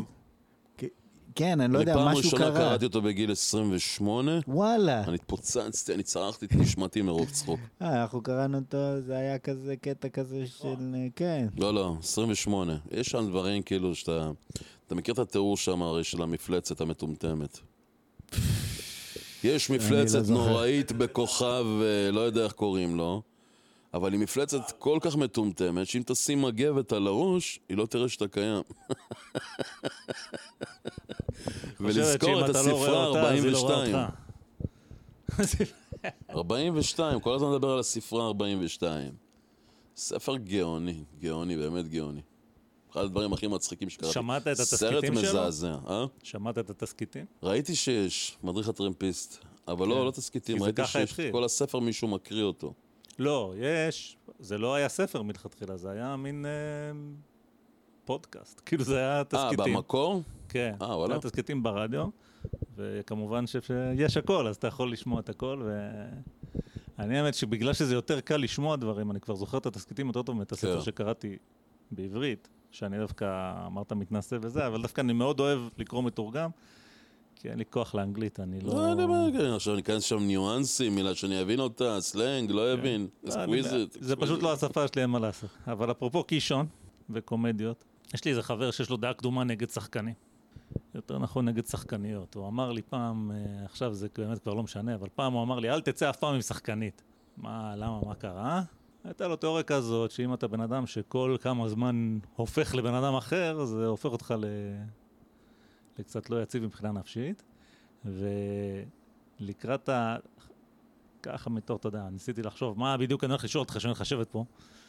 אז איכשהו נראה לי שבקומדיה, אולי ספציפית הדמות של אה, ניסים היא דמות כזאת, כי היא לא גרוטסקה כמו כוכבה או כמו אה, אה, אה, אנטולי אפילו, ובטח לא כמו רמזי. זה דווקא, אתה, אתה נהיה סופר אמפתי, לא? זאת אומרת, כדי להיות מצחיק בתור ניסים, אז אתה מצחיק כי אתה מאוד אנושי. אתה לא מצחיק כי אתה רמזי הערבי הציוני שמדבר בעברית של ביאליק. לא, ו- מעבר לזה ש... תשמע, זה כתוב טוב, אתה מבין? אם, אם משהו שהוא הוא כתוב רע, לא משנה כמה שחקן טוב אתה תהיה, אתה לא תצליח להביא את זה לידי ביטוי. זה לא יעזור. ברגע שזה כתוב טוב, יש פה עניין של הגשה, זה הכל. אתה יודע, בעונה הראשונה הייתי בדמות, היא טיפה יותר גדולה. ניסיתי לעשות אותה ב- ביום, יומיים הראשונים. ושקדי הבמאי, שהוא גאון, אחד הגאונים שעבדתי איתם, הוא אומר לי, יניב, עשית את זה טיפה יותר קטן. כאילו, כן? הוא אומר לי, כן. עשיתי, הוא אמר לי, טיפה יותר קטן. אמרתי, "אה, עוד טיפה יותר קטן. איפה אתה הולך כפרה? בא, שני- סמן עם הידיים? ואני לא נותן את זה, וזה היה באחד הפרקים של הרב. אוקיי. וכאילו התבאסתי, אמרתי, מה רוצה ממני? מה, הוא דפוק זה? מה יש לו? גם ככה אני לא, אני אף פעם לא מגזים במשחק שלי. וכשראיתי את העונה, הבנתי למה הוא התכוון. הוא בן אדם גאון. אבל מה זה אומר? הוא יודע- אתה יכול לתת משפט ל- גדול ומשפט קטן? מה? לא, לא. זה כמו שעכשיו אני אגיד לך... אה, תעשה לי טובה, תביא לי כוס מים, אוקיי? זה הכי פשוט להגיד את זה, תעשה לי טובה, תביא לי כוס מים. אבל אם אני אעשה לך את זה, תעשה לי טובה, תביא לי כוס מים! אוקיי. אתה מבין? זה ההבדל. זה חתיכה טובה במקרה הזה. כן, זה כאילו... אתה לא יודע איך להסתכל על הבן אדם, לא, הוא לא אמין, הוא לא מצחיק, לא כלום. צריך שזה יהיה אמין, כי ברגע שאתה מנסה להצחיק, זה לא יצחיק. כשאתה תשחק קומדיה הכי דרמה, זה ככה הכי הרבה יצחיק. כשתנסה לרכב על הבדיחה וללחוץ על הפאנץ', זה לא יצחיק. כן, אני חושב שזה מה שעמיתי המלומד פה ג'ריידי כיוון אליו קודם בצורה מאוד מגושמת, ולכן אה, לא הצליח להגיע ל... זה- זה מה ש... זה כל החיים אנחנו עוברים את העניין הזה. כמה זמן הפודקאסט שלכם? כמה זמן הוא קיים או כמה זמן כל לא, פרק? כל פרק. אז אנחנו עושים, אין לנו מידה ואין לנו אמצע, אה. ואין לנו מוסר ואין לנו בושה ואין לנו עורלה. עכשיו, לגבי הפודקאסט שאלת, לא, כי בלבלת אותי. אז לגבי הפודקאסט, אנחנו עושים באזור ה... היותר ארוכים, אנחנו כאילו פעם אחת הקלטנו שלוש שעות, שזה היה באמת מזעזע. אני חושב שזה היה עם גדי טאוב, בגלל זה הזעזוע היה גדול במיוחד. אמ, בדרך כלל מקליטים שעתיים פלוס. אחרי שאני עורך את זה וקוצץ את כל הדברים המיותרים, כאילו את כל המיותרים, אז את כל התוכנית, אבל אתה יודע, את כל הדברים המיותרים יותר, אז אה, הפרקים הם משהו כמו שעה וחצי, לפעמים שעתיים, הם ארוכים. ובאמת אה, אמרו לי, לאף אחד אין כוח לשמוע את זה וזה. לא, צריך, אתה יודע, איך קראתם לתוכנית? אדם אקראי זה נקרא. צריך לקרוא לה אה, נסיעה לאילת. האמת זה כן, אולי נעשה את זה באמת. או פקקים. פקקים. זדורוב. זדורוב. קראו לתוכנית זדורוב, כולם ייכנסו. מה אמרת לי על חווה? מה אמרתי? מה, אה, לא, האמת אין איזה משהו על חווה, פשוט האישה היא מתה על חווה. אין, תקשיב, מתה על חווה. אין זמרת בארץ. אז עכשיו שיודעת שאתה מת על חווה. יש זמרות ממש טובות בארץ. יש ממש זמרות טובות. אף אחת לא יכולה להגיש שיר כמו חווה. אין, אין, אין, אין, אין משהו שמתקרב לה. אתה מכיר את שיר משמר? שמרי נפשך. כן, כן, כן. מי לא מכיר? כולם מכירים את זה. אתה מכיר את הסיפור מאחרי השיר? אני הולך להכיר אותו עוד מעט. יפה. הסיפור, ברגע שאתה תשמע את הסיפור מאחרי השיר, יהיה לך עוד יותר קשה לשמוע את השיר. יש לך בת? עוד לא. בן, יש לך משהו? אין לי כלום, אבל הוא, יש לו בשביל שנינו. אלתרמן, שהיה אבא של תרצה אתר, אה, היה להם קשר מאוד מסובך, מאוד אה, משהו, אהבה מאוד גדולה, אבל מאוד מסובך, מתוסבך, לא יודע איך להסביר את זה. והיא הייתה בצרפת, והוא נורא פחד שיקרה לה משהו, בגלל שהיא לא הייתה תמיד בקו הבריאות, תמיד אה, עם כדורים וכאלה. והוא כתב לה את שיר משמר, בתור מכתב, ואחר כך הפכו את זה לשיר.